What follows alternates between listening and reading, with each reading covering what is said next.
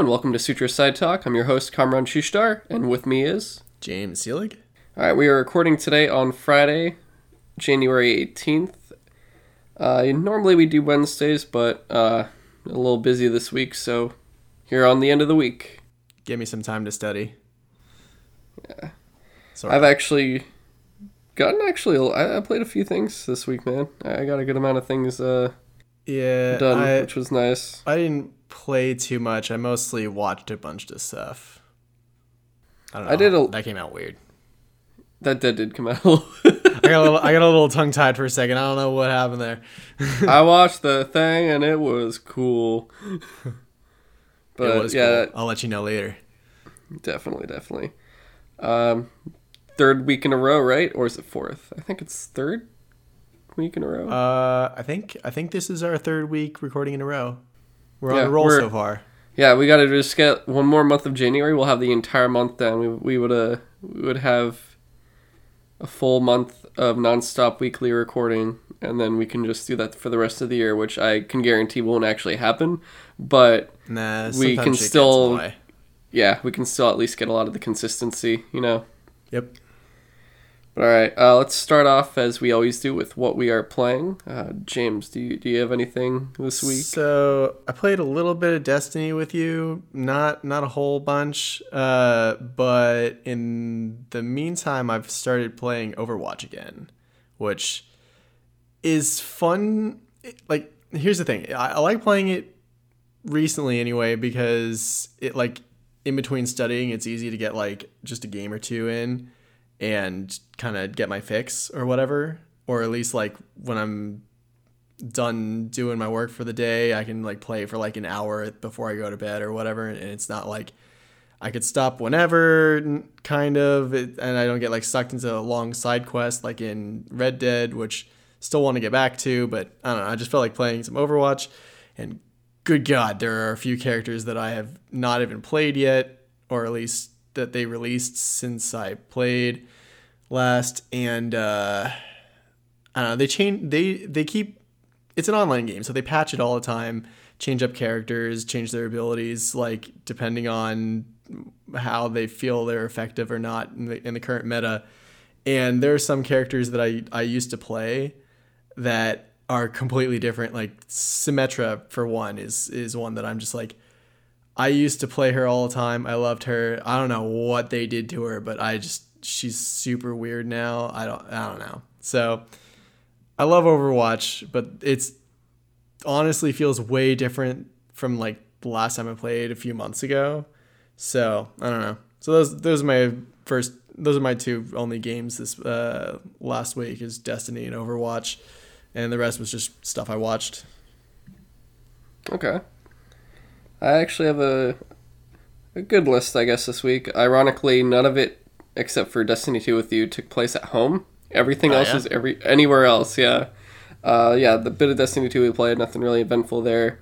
So you want to actually have a giant discussion of well, actually we will later of news, but at least in what we're playing, Oh, yeah. not big on Destiny talk at least for once. So we're giving you all a little bit of a break.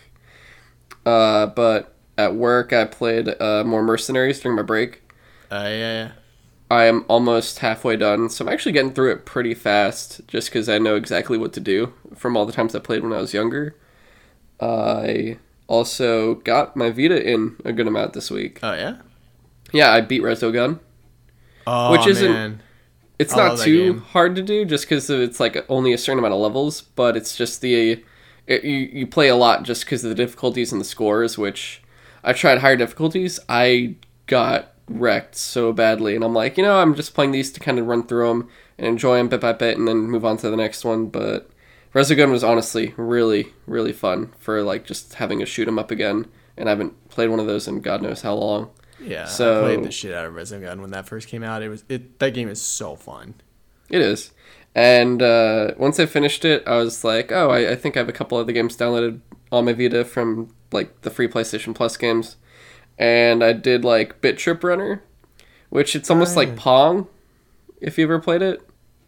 It's like uh, you got the little ball, like the little uh, thing, the little pixely things that are coming at you on the left side, and you have the little, you have like a, a miniature wall that you basically have to block everything. as it comes to you. I must be picturing like a, a different game in my head because that's uh, that's not what I'm thinking of. Okay, but yeah, Bit Trip Runner, it, it's uh. Oh, that game is crazy because there's you don't use any buttons. It's all you're just taking the Vita and tilting it. It's like using the Oh. six axis stuff. Yeah. So I'm doing that the whole time, and I forgot that it did that in the beginning. So when I'm in the menu, I'm just in the menu for like five minutes, going, "These buttons aren't working. I don't know what I'm pressing wrong." And then I'm like, "Oh, okay, I see what I'm supposed to do here." But I I I, I, I want to say I played like 20 minutes straight when I was in the car going to a Shake Shack with some people, and I just was like, "Oh my god, this is crazy!" And I, it was the most intense time. But I was like, I, I, once I finish this level, or if I, once I die, I'm probably just gonna be done with this game. I just wanted to just see how it was, and it was it was enjoyable, but nothing I'd keep going over and over and over with. And then I tried the last one I tried was MotorStorm RC. So it was like Yeah. their little handheld version. I attempted it for five minutes and then was already done with it. I was like, I don't, I don't like this. I don't like this one. Yeah. Yeah, so I I gotta say I've never really been into any of the MotorStorm games. Like I've tried several of them. I pl- I played the first one. I I played a bit of that RC one. I think I played another one of them on something, and just I don't know. I just maybe it's that I'm not that into racing games in general, but those ones in particular I just never had any fun with. I don't know why. And that RC one was particularly bad. that's just because it's handheld and the, the controls are very limited. I heard good things about two and three. I never got to play them. I honestly did want to. It was one of the few car games that seemed of interest to me, but I just never got around to it. Yeah, I did hear Apocalypse was really good uh, or interesting, mostly because the tracks would like change while you're playing them or whatever. But It just got it got screwed over by the uh, natural disaster in Japan, or not the natural. It was like the it was during the it was like first I think it was earthquake and then it caused the meltdown. So all that Yeah. stuff like I yeah forgot about that. yeah that that's what killed that game pretty much. Uh, and then uh, that was it for the Vita. I downloaded some new Vita games to play that I got from Plus. I think it was. It was uh, I, I downloaded Hotline Miami. Ooh, that's Dragon's one. Crown, That's a good and one too. Geometry Wars 3. So those are the three next step to play when I get a chance. Uh, I'm not sure when I'll get to those, but eventually. And then I also was at a buddy's house. Remember I told you I was playing the Master Chief Collection with a with a friend. yeah, Basically And just you trying to run through it again? To get to the Gears collection, I think you said at some point. Yeah, so we well we ran through Judgment and then the DLC from three, uh, Realm Oh, Shadow and everything. Yeah, so You we just haven't did- done, we haven't done four, and then I still wanted to do the Ultimate Edition of the original Gears, like that. Uh, eight, basically the HD version that they did for Xbox One, re-releasing the original. Uh, but we were doing Combat Evolved, and like we're just trying to go through all the Halo games in the collection to just get like basically play on normal and then get all the skulls that we can get, and then for sure get all the terminals. And so we actually got through the entirety of Halo Combat Evolved anniversary and got everything we needed for that.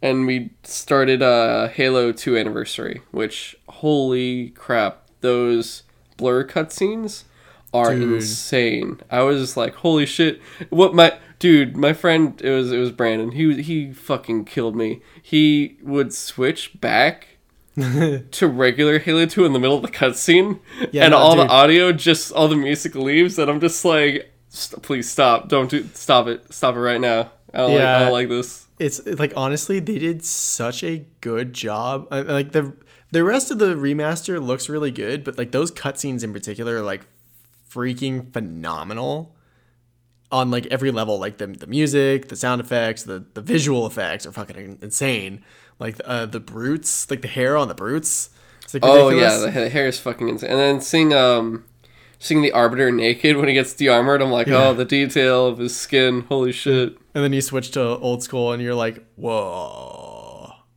they made some upgrades. uh, not that it looked bad in the original, it's just like the, the new ones are just, I mean, it's hard to make a It pre-rendered- aged. Yeah, it's like, I think it's just Yeah. that the the new cutscenes look so good that it makes even like the rest of the gameplay of the remaster look not as good once you like go back into into gameplay you're just like oh right this is how the rest of the game looks it's still good though No, yeah, and hopefully this Thursday or yeah, this coming Thursday we'll probably continue it. Maybe if we get a chance. But the goal is basically to get through that, then Halo Three, ODST, and then four, and then uh, eventually get to five, and then Gears of War four. Those are like the games we're all trying to just kind. We're just basically trying to play everything co-op. Halo Five though we can't do split screen obviously, so we'll have to Yeah. do that from our respective places. Um. I can maybe Yeah. join you Yeah.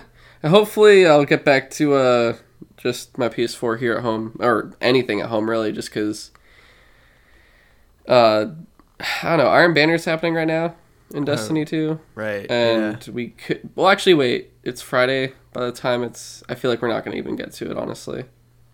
Just cuz yeah we only have 3 days left before the reset anyway. It's not going to be worth it. I feel like we're not going to complete any of the bounties. Uh, I mean but- if we worked really hard on it but like I got other shit to do than just playing Destiny I know that's why I'm, I'm part of me is like, do we continue Destiny just to keep going, or do we take a break? I don't know. I mean,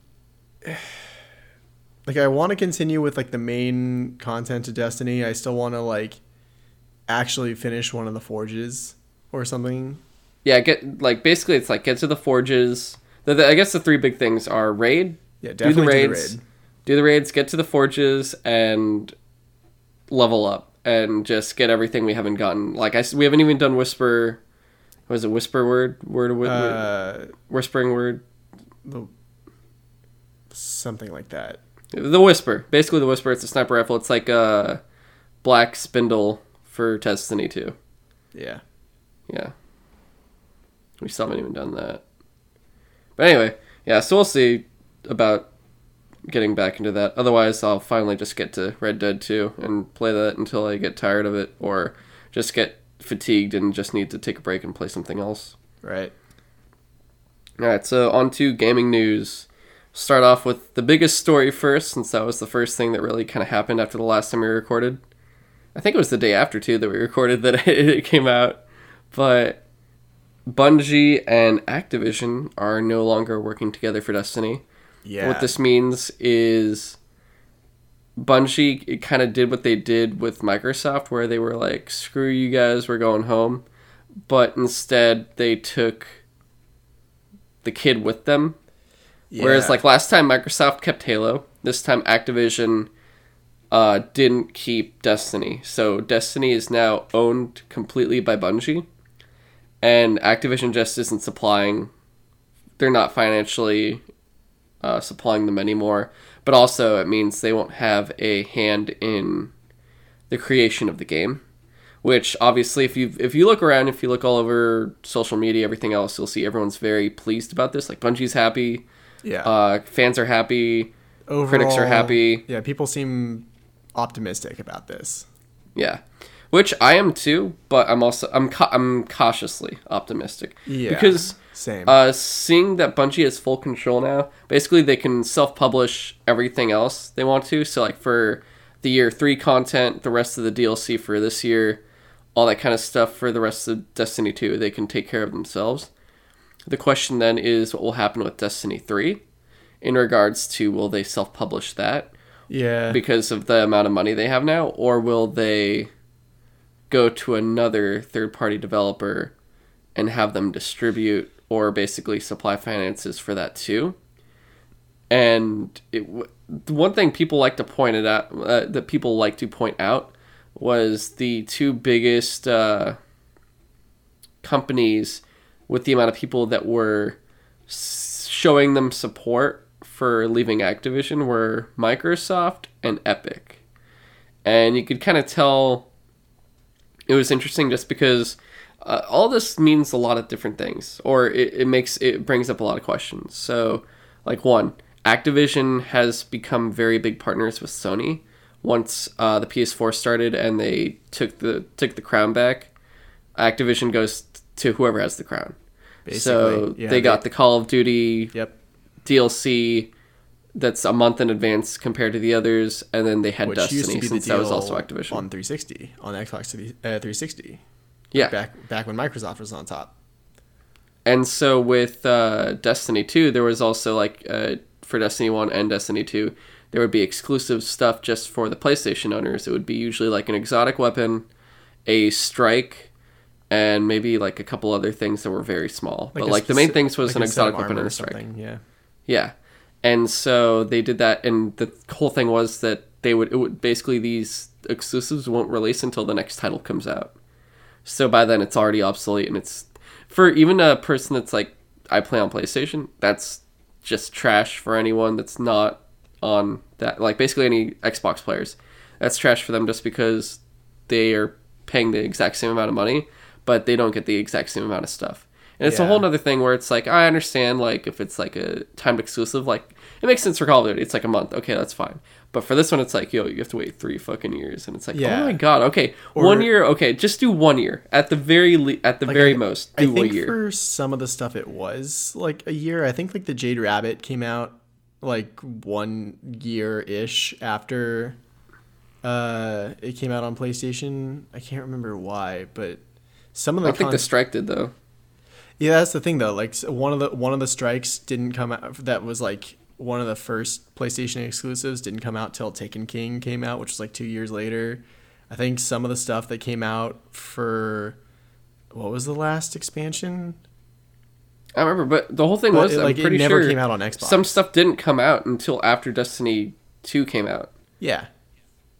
Which So then you're no- waiting- yeah, no one's gonna go. Yeah, three years post release. Yeah, so it's way too long. Uh, but basically, with them not being part of Activision, it, Bungie is not tied to the same deal of oh Sony gets this exclusive content day one, and it almost seemed like oh is the, uh, some people were speculating with two things. One with Epic. If they're not with Activision, will would Destiny three be on BattleNet? Probably not. I think Probably Destiny 2 will stay no. there. That's fine. But it's like, Ooh, oh, yeah. What Epic is the trying Epic to. store. Hence why they were one of the two biggest tweeters was Epic. So they'd probably try to court Bungie to then put their title on PC for on the Epic Games Market. Because I mean, they don't really care about Steam anyway. that Like I've never, yeah, Yeah, that would be insane if if like Destiny 3 is not on Steam but it's on like the Epic store. Well, I mean, they're doing that with Division too, so it's like, oh, yeah, you're right. yeah. And then um, Microsoft, too. it's almost like people are like, oh, Microsoft's gonna buy Bungie again. It's like that's definitely not gonna happen. That will not ever happen. I highly doubt that. That would be super funny, but yeah, I, I doubt it. I think it. I think what what's crazy too though is um, there was some rumor though. I forget who where I heard it.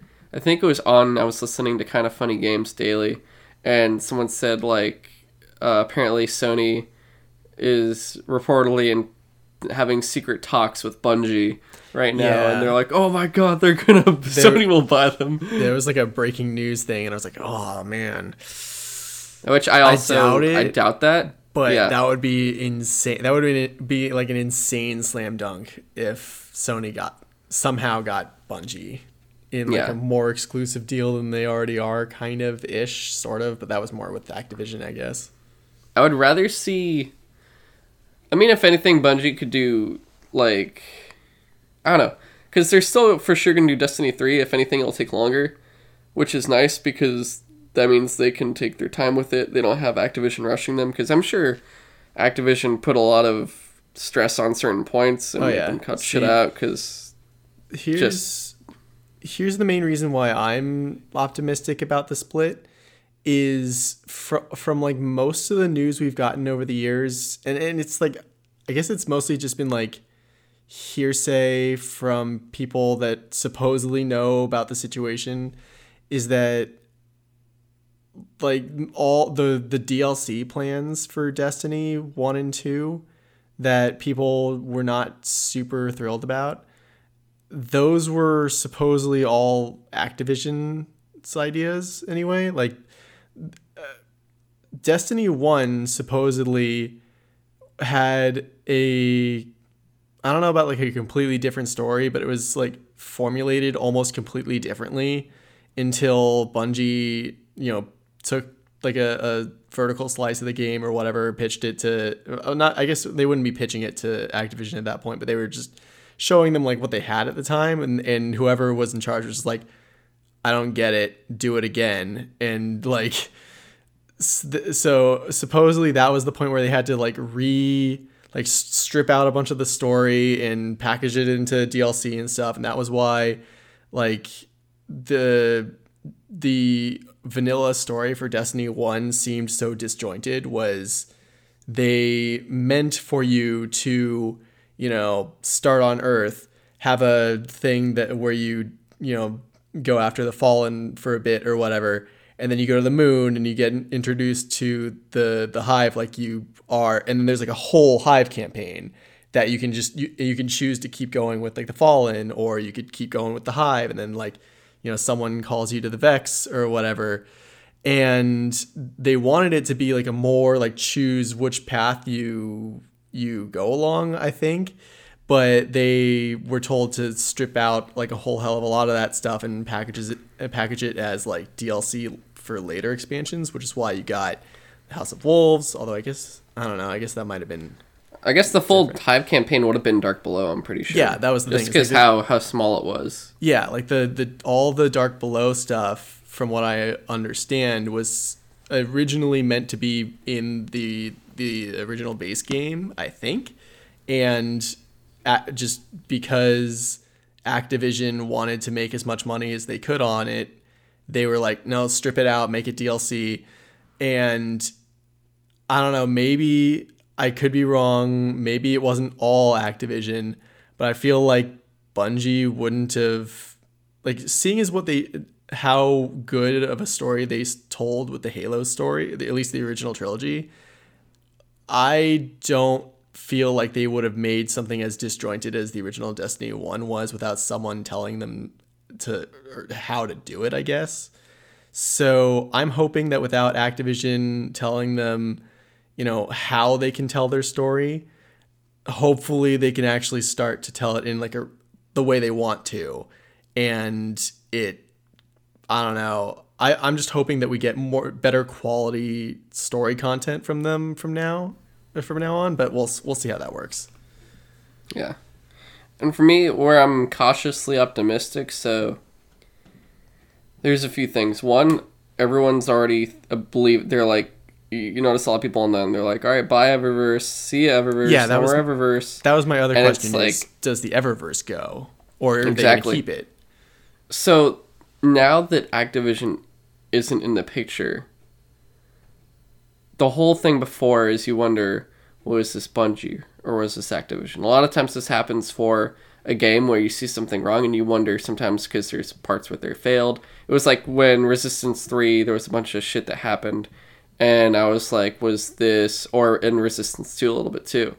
I was like, was this Insomniac or was this Sony who decided that that was a good idea when it like it basically wasn't uh, for certain things, and it's something like this now where now we get to find out. So if the problems persist or these things keep happening yeah. or certain things like that, we're gonna now know, be like, oh, this wasn't Activision, this is Bungie, or maybe this wasn't Bungie, this is Activision because now this problem's gone, this thing's gone. So things like Eververse, any other problems um, that might come up as they come, uh, it, it'll all come to light now, and we'll see exactly who, more of more or less as who, who was to blame, but also like kind of do we will we be able to have faith on Bungie for the rest of this, at least like for the rest of Destiny two and everything else. Yeah, yeah, I guess like I, I guess you're right. Now that uh, God, I'm I'm losing the thought. Oh no. Shit. Erase that. Right. Never mind. What while you're thinking about it, um, there was an, a later story. It's just kind of like Bungie's uh, Luke Smith talks about. Uh, he's the franchise director. He says, at least in the short term, uh, this is from IGN. This is quote they have. Uh, can Bungie is continuing to build the content we promised for the annual pass, and we want to find the line between uh, new content that many players can play and aspirational content for players to progress toward. We're exploring improvements to catch up mechanics for players in upcoming seasons. Uh, and then for long term, Bungie is committed to Destiny. We created the universe and we hold its future entirely in our hands. So it's we will we'll see exactly what happens. Um, obviously, this will mean a lot to us specifically, just because this is kind of like our, at least for this decade, for the twenty, like, early twenty tens to early twenty twenties. This is kind of like our big MMO life game that we've just had constantly. It's like it's been in the background of our. It's the only game that's maintained an entire decade's worth of a background in our lives. The way kind of like Halo used to have, and Resistance, and others, and even at I a mean, certain point, honestly, Call of Duty. Yeah, I think Destiny's been out, been going for like five years. The first game It came out in 2013. Uh, I was, I was supposed to get that game when it came out, but I ended up just becoming a year two player. Oh uh, for Destiny One. So I came I came in during Taken King is when I started. and they so I like got all the stuff. a whole year after that. No, Taken King was out for a year, and then Rise of Iron was Rise of twenty. Iron for- so was- 2013 was uh, Vanilla. 2014 was Taken King. 2015 was Rise of Iron. We got Destiny 2 in the fall of 2016, and then this past 2017 fall we got Forsaken. yeah, Destiny then- Two is two years old now. Yeah. So yeah. so five- then five uh, this fall we'll get this fall we'll get the year three uh, expansion. yeah So Yeah. which means basically if it was continuing the same schedule, that means fall 2020 we would get Destiny 3. Uh, but we'll see what We'll happens see. now that Bungie has full control. Cuz if depending on I would, I'm fine with it being delayed, especially okay. Activision had a whole 10-year plan for this. Now that Yeah. Activision isn't in charge, Bungie doesn't have to stay tied to this plan, which means they can kind of spread it out more. And honestly, if it takes them longer to get everything done, to have Destiny 3 be a much a very superior product in comparison to Destiny's 1 and 2, I say I'm all for that because then it gives me a little bit more time to get more shit done in Destiny 2, but also gives me more time to get other games played as well, and also gives you time for things like Anthem, Ghost Recon Wildlands, and Division 2, and like other big multiplayer games like that.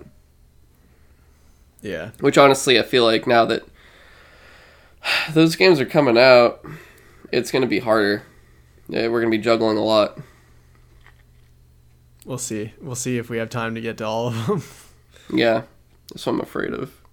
I still have Wildlands. I still have to play Wildlands. I'm, I'm I never- and that was honestly the one I was looking forward to more than at least Division and uh, Anthem, just because I was such a big Ghost Recon fan when I was a kid. I love the whole military aspect of it. Like when I was a kid, I was always like, "Oh, cool! These elite Green Berets," and it tackles the whole cartel stuff and drug lords, and I'm like, "Oh, this is a perfect theater. Finally, the one that can be done right." Because you have like Call of Juarez as the cartel, and actually, I think that was the only one that even tried to tackle it, and it was trash. So I was looking forward to this game, but I never had a chance to really play it, and I have to find people to play it with too. So it's like a whole ordeal. We'll see. But yeah, so that was uh, the whole Destiny one.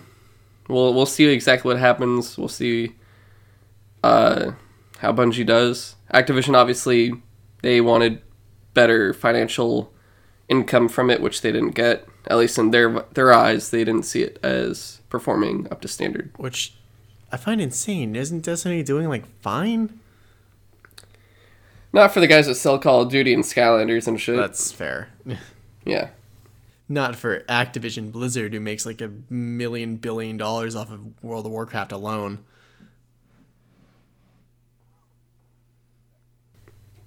But all right, next up, uh, we have uh, Amazon is reportedly working on a video game streaming service akin to Project xCloud, which is uh, Microsoft's and Project Steam, or uh, not Steam, that would be a copyright, but uh, Project Stream from Google, which uh, is their right. kind of version of That was a the, streaming. that was the thing that they had that like Assassin's Creed demo on, right? For uh, Google Stream, yeah, or for the uh, Project Stream, yeah, for Google. Basically, the whole thing with it is you don't need an Xbox, you don't need a PlayStation. You can play all these AAA games on your phone, on a tablet, It's like a, a system that kind of cross plays everywhere. Yeah, and it's one that they're gonna internet connection strong enough to play them. exactly. Uh, so yeah, you can play it on your iPhone. You can play it on your Android. You can play it on your iPad. Maybe even a fucking Kindle Fire. I have no idea, but you can play it on all these different platforms. Which, personally, for me, I am not excited about this at all. This does not interest me at all for Amazon's, for Microsoft's, for Google's. I just do not want any part of this. I'm going to stick to my console just because I don't want to rely on the internet to play a single player game. Eh, that, that's fair. I mean, I think, I think it's a really cool idea, but it's one of those things where it's like, yeah, sure, it'd be cool. I could, I could play my game remotely from. Oh wait, would you only use Amazon? It wouldn't just be streaming your game from your console somewhere, right? I, I don't know. Oh. Yeah, sure. I guess it would be like Amazon Video for games. Uh, I guess you're right. Yeah, I, uh, Yeah, that, I'd rather why, have a physical con- uh, console. Like, That's why everything they always go, yeah, everything go digital, forget physical, all this kind of stuff. And I'm like, well, what happens if something happens to your account? Something like this happens, then it's like everything's lost. like I guess that's that's why I like the Microsoft uh, version rumored so far, where like you buy your game on your Xbox, you can play it on your Xbox. But if you want to play your game for a bit while you're on the bus or whatever, and you got a strong enough four or five G signal maybe in the future, uh, may, like you could just pull out, I don't know, maybe strap a, a controller to your phone, play your game. Yeah, that sounds cool, but I mean they showed it. It's not. It's not even a rumor. It's like it's actually happening. Like yeah. So like I find that really cool, and like I I have like the PlayStation Remote Play app on my computer, although I haven't set it up to actually use uh, connect to my PlayStation. So theoretically, if, if I wanted to, I could bring a PlayStation controller to to the library with me and play my game remotely from my PlayStation on a break. But again, I, that I don't know. There there are very few times where I would actually want to access my game remotely like that. I, I think you're right. I'd rather just dedicate that to my, being on a console. But yeah. yeah, that's like everyone. Um, I'm sure this will be great for a lot of people. Just like a lot of people enjoy VR. I don't have time for any of these things, and I don't need another screen or another outlet to jump into at the same time. So I'm, Yeah. personally, I'm good for where I'm at. But uh, the the the potential launch of this would probably not be until 2020 at the earliest. It sounds like. Yeah. Uh, but yeah, we'll see. We'll see what happens because now there's all the. It's basically three tech giants vying for this kind of new market that could po- potentially be very all over the place. Man, I wonder whatever happened to that Amazon market that they set up in Seattle where there were like no employees. Uh, the are you talking about the grocery store? Yeah. Uh, Unrelated. Dude, those are here. What? There's two in San Francisco now. Since when? Uh, recently, I haven't had a chance to go yet. There's one downtown. It's called Amazon Go. Yeah. I, I already got the app for it. I wanted to test it, but I haven't had time. Like I find the concept really cool but also terrifying. Yeah, there's one on California Street somewhere, uh, closer, not downtown necessarily, but it's like more of like the between downtown and the uh, inner Richmond. I want to say, and then there's one on like where is it located? It's like near Macy's downtown. I want to say. I, I forget exact. It's like between Macy's and Market somewhere. Or like, yeah. I, but yeah, it's it's close by. It, it's definitely downtown. I just have I walked by it once and I was like, I saw the sign and I'm like, what what's this? And it wasn't opened yet, but it is now because the hours are there and everything. Yeah, because I thought it was just I thought they were just having the one test store in Seattle where I think the that was their first base. yeah, that's Home- their home headquarters. They're they're making a new headquarters in the East Coast. They're gonna Yeah, that, start. that too. That, that's going to take some time just because they just got the rights to go there. But um, and I feel like people are complaining about jobs being stolen. It's all being stolen by Amazon. I mean, they put everything. They put everyone out of business all the time. That's just how it goes, I guess, until people can figure out something new. Yeah, It's just South Park how the world right. works. Yeah. So next up, we've got. Let's see what else I got here. Uh, skip, skip, skip. Oh yeah. So this is a fun one. GameStop might be getting bought out. Which is interesting. Yeah, so this is according to the Wall Street Journal. Two companies are currently going for the ownership of the GameStop franchise, or I guess would it be considered franchise or GameStop Yeah. conglomerate? I guess. Uh, Sycamore Partner, uh, Sycamore Partners, and Apollo Global Management. I have no idea what these companies are. I would look that up, but I don't currently feel like it. Not So- super important, I guess.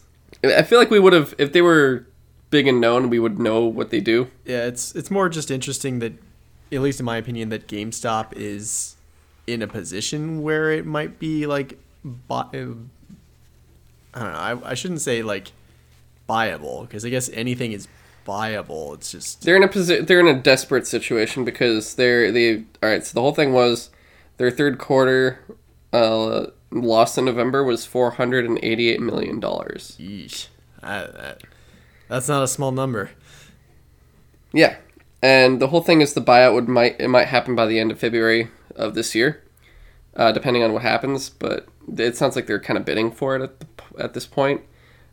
It, it comes off the back that GameStop was declining in sales of games due to the fact that digital sales have risen a lot Yeah. lately. Because it's just So so, they much blame- more convenient. For Yeah. most people, anyway. So there's more like- digital sales. Uh, they're used. They rely basically on their used game sales for the most part, just because if they're selling a game that's brand new, it like a good amount of it goes back to the people that actually published it, the people that made it, everything else like that. Like GameStop basically bought copies to then sell afterwards, whereas their used games they get 100% of the profits and they jip you out of all of the uh, prices when you sell a game to them. So they just kind of, well, I guess uh, they they they swindle you. They they swindle you out of everything because Yeah. you go, I mean- hey, I have this game to trade in that's from last year. Cool, here's two dollars. Okay, is that it? It's all it's worth. Yeah, it's only worth two dollars. We're gonna go sell it for fifty dollars. or like even even 20 What? for like a year old game and that's still a ridiculous thing like even for brand new games people will somehow like i don't know buy it play it for like a day and be like i don't want it anymore. Take it back to sell it. They'll only give them like maybe 30 bucks even if they got it like the day before. And then they'll like you said sell that one for like 55 Yeah. like And it's it's, it's ridiculous. The, the whole thing is the the consumer loses, GameStop wins. It's just how it goes. And it's like at least when you go and you buy a game new, you're like, okay, well, it's a new product, that's fine. Whereas if it's a used game, and I'm you know exactly who had to sell it. it to them. Yeah, you're. Whereas this one, you're just basically giving these people money because they're like, well, we want big they're a pawn profit. shop Yeah, they're they're shitty For pawn games. shops. It- yeah, for games. And what kills me too. This It's is what killed me because I you can't even get a loan from. Yeah. That- that's like the Well, other reason kill- to go to a pawn shop. But what killed me was uh, I went in there recently because it was when Red Dead Two came out. I did get it from there because I wanted the Ultimate Edition.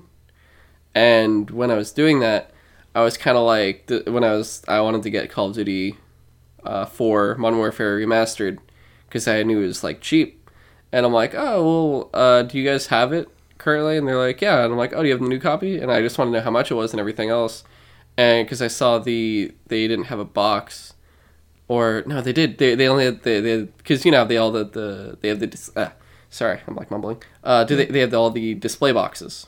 Yeah. And so I'm like, "Do you have this?" And they're like, "Yeah." Uh, we just have. We, they look and they're like, "We just have the one up, that you see up front." And I'm like, "Okay." and they're like, yeah, it's uh, like thirty or forty dollars new. I think they said like thirty dollars new or something. And I'm like, I looked at it and I'm like, oh well, it, and it's sealed and everything. And they're like, oh no, because the display's up front. And I'm like, wait, so you're telling me? Yeah, okay. So this is Wait, how they, they were always do it. selling you. They wanted to sell you a display copy that's been opened Yeah. as so as this a is how GameStop. This is how GameStop always works. They all those new games on the wall are all actual games. So none of the discs are in the cases, but those cases are all sellable. So all the discs, they're all considered new still. So that Oh, I means don't like that. They took they took a game. They remove the shrink wrap from the case. They open the case. They take the disc out of the case, and then they put the case back out there and put a shitty little GameStop money price tag on it, and then you're like, okay, this is still new apparently. That's so they bullshit. opened the game and then they say it's still new and they charge it and they put that stupid sticky cover on it that then it gets the case sticky yeah, and then you want to sell that game to them later and then they give you two dollars. dude. What? That, That, sounds that like is literally how they work. what? Like, and then they got angry they because people had a better alternative to sell digital games instead, so they don't have to deal with this bullshit. Yeah, no. and then they're like, I can't believe people are doing this. I mean, So, yeah. So now they're like, oh well, let's. they could at least give you like. I don't know, like five bucks off. Well, the Yeah, game, no, the no, game's like thirty it's- bucks it's new. straight up, like it's two trash. bucks off. is complete trash. That's some bullshit. Yeah, no, they they have trashy policies, and then it sounds like completely anti-consumer, which no they, wonder they the They're- consumers don't like is that. anti-consumer. The whole thing, because the whole thing is then they're like, oh, pay this much and you get our special power up rewards and bullshit. Oh, and yeah, they give you like the only cool thing is card. Yeah, the only like, cool thing is like the 15 Game. Informer issues that you get, and then besides that, it's like oh, you get uh, deals off games, and you're like, cool. What what does it give me off new games? And they go nothing. And it's only for the used games. So basically, you're just paying to then pay for more used games only. Oh my Yeah. god! The more I think about it, the more like shady it sounds. Yeah. Whereas like at least Target, you get if you have like a red card, you get five percent back with Target. Buy anything, so that works for games. And sometimes they'll even do like a five dollar gift card for certain pre-orders. Best Buy, they before they canceled it, they had their gamer uh, club where twenty percent of uh, when you have the subscription, any game twenty percent off anytime. And then like Amazon at least had twenty percent off when you pre-ordered it and had it like within the two weeks before they kept like taking it away uh, piece by piece. Yeah, And now it's like I think ten dollar gift card, but that's still a ten dollar gift card is better than fucking GameStop's And idea. Amazon over the years got a little bit better at like delivering day one, although Yeah. f- not for some games, but whatever. And then uh, now the GameStop is doing all the paraphernalia, all the apparel shit, all yeah, the they, collectible they shit. really tried to pivot to game like mm, merchandise, I guess, because uh, I guess they figured, well, we got all these physical stores. People want digital games. We got to put something physical in there. Yeah, so they they because they a long a while ago they bought um ThinkGeek, which was like a they create they basically Oh, sell gaming yeah. yeah they sell gaming collectibles and shit, and the quality's okay. It's not exceptional at all. Like a lot of stuff is fine, whatever. Like it, it's honestly it's mediocre. A lot of the stuff they have, but It's kind of it's like some of the stuff is interesting. Yeah, I mean they still sell like crazy collectible statues and other things like that. Yeah, But the standard like fucking figures and they have like little walls and posters and shit. Yeah, in addition to like the shitty figures that they have on like the the back wall and everything, at least the one in GameStop or the the one GameStop in Stonestown has like a display case in the middle of like actually expensive statues for that are video game based that are actually cool. Or at least I don't know. Yeah. They they used to. I don't know if they have that anymore. But again, that's stuff that you you don't have to go to GameStop for. You can go to like I don't know Figma's own website or whatever. Yeah. So bottom line, basically, GameStop doing fine with these games. Digital games come along, GameStop starts going down. GameStop to come back up, then does power up rewards and also buys ThinkGeek and then starts selling a lot of physical uh, merchandise to uh, make up for those losses. that works for a bit, but still people go fuck you. I guess at least I did. And Dude, then I just uh, remembered that GameStop is the reason why in the PS3 era, some developers put like online passes Yeah. in their games so that I don't blame them honestly because I was buy buying new anyway. new. It wasn't a problem for me. Yeah, that's the thing. Is like, yeah, as long as you were buying it new, you got all the features of the game. But if you bought the used copy from GameStop, you can't play on this game online unless you give the developer, you know, a little bit of cash extra for the online pass, which again made sense. But that's another re- thing that like no one was a fan of that, or not many people were fans of that and that was just because GameStop was stealing. No, I shouldn't say stealing money from developers. I mean, it's technically illegal business reselling stuff, but you know, developers had to ma- find a way to make their money back that GameStop was basically taking from them. Yep. So, yeah, they obviously you can see why they've been going down. Uh, we'll see exactly even if one of those companies buys them, how are they going to increase their profits? How are they going to tailor to the people? Like who knows? But enough Yeah, of that rant because we, we basically ranted throughout that one. It was worth it. Yeah. Uh, here's a. Actually, here's another rant. Sorry. Uh, EA. EA reportedly cancels another Star Wars game. Uh, yeah. This one sucked. So, all right, well, there's like multiple. It's almost a so- continuation of a story too. yeah. So basically, uh, this is all from like Kotaku. I'm pretty sure. Yeah. Uh, open world Star Wars game. So originally it was in development from Visceral. It was that smuggler game. Amy Hennig, uh, Amy Hennig was working on it. Yeah. If you don't know, Amy Hennig was the writer who wrote the first two Three. Uncharted games. Did Oh right, yeah, the first three. The the fourth one was done Yeah, by she left. She left guys. in the fourth one. Yeah. Yeah, so like in the first three, I mean, all the Uncharted games are, are great, but the first three are like particularly freaking phenomenally done. And I'm almost certain it's like, I shouldn't say 90% her writing, but it just, she did a good job. And so when Yeah. she got, when she left Naughty Dog and got picked up by Visceral, and news came out that she was writing a Star Wars game that was essentially sounding like Uncharted Star It was. Wars. Yeah. It was Uncharted Star Wars with the smuggler. Yeah, people lost their freaking mind. and then she left visceral and then you go uh-oh and then you're like well hopefully they'll figure it out oh ea just clo- they canceled the game or they didn't technically cancel so they they They they, canceled the closed visceral they lay off the staff of visceral which is one of my fa- they literally in regards to sound design they were my favorite developer as they created dead space Yeah, And they did then- Dead Space. Dead Space is one of my favorite survival horror games of all time. First one for sure. Second one was really uh, was also good. Third one, meh. But yeah, they basically sent the game they were working on to EA Vancouver to reassess and refocus the game on other areas instead of just a single player story. Basically, Yeah. most likely stripping that area and turning it into some multiplayer style, whatever the fuck. It sounded like they they kept some of the assets from the uh, the original project, but basically redesigned what it was gonna be. Like totally sounded like. Yeah. And we knew that uh, they were going to work on this, and then eventually, now this was canceled, and it, the whole thing about it is it was it was called Project Orca, and now they're working on a smaller scale Star Wars project because apparently it was going to take too long to create. Yeah, they wanted to make it into an open world game or something, Yeah. and that just wasn't panning out. Apparently, it was scheduled for late 2020, and uh,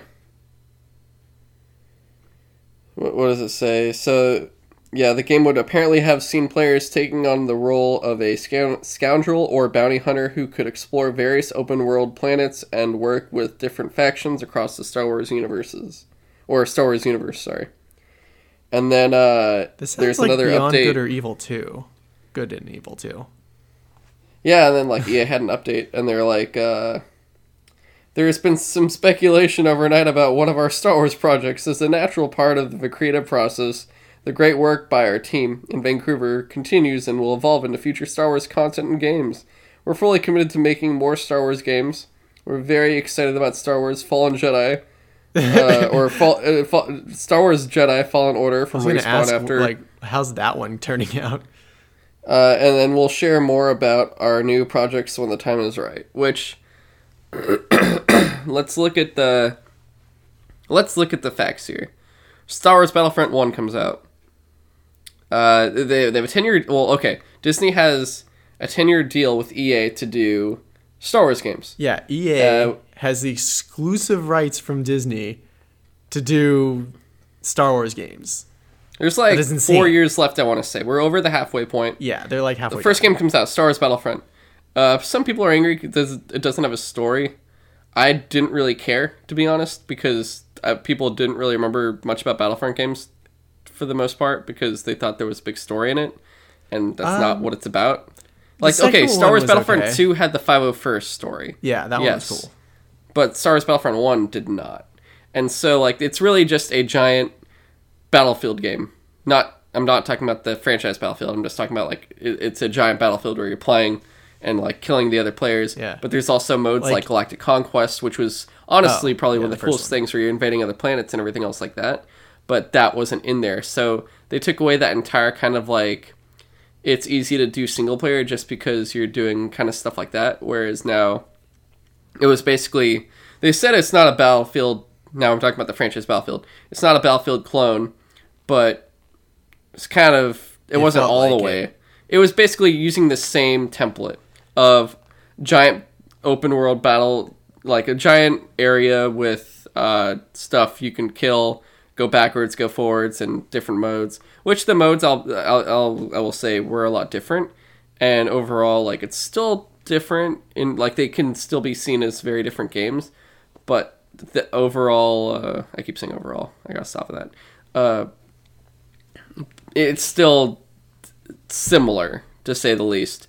At least it's it, when you look at Star Wars Battlefront with dice, in between Star Wars Battlefront from Pandemic, the old ones, and Battlefield from dice, it draws closer to the Battlefield from dice than it does the Star Wars Battlefront from Pandemic. Oh yeah. If that makes sense. No, I was, Yeah, I was going to so- say that it, the the dice battlefield battlefield, the dice Battlefront game didn't feel like I remember Battlefront 2 feeling like uh, when it first came out, the pandemic one.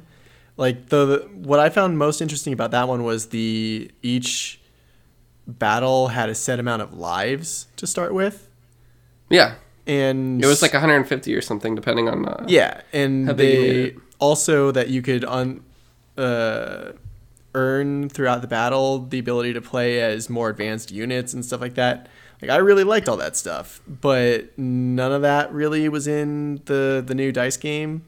I mean, it was still a fun game, but it just It's still had the it's still had the Battlefield weapon style, yeah where you just choose your kind of like class and like guns and whatnot. yeah. So I don't want to say that it wasn't a fun game. It just didn't feel like a Battlefront game.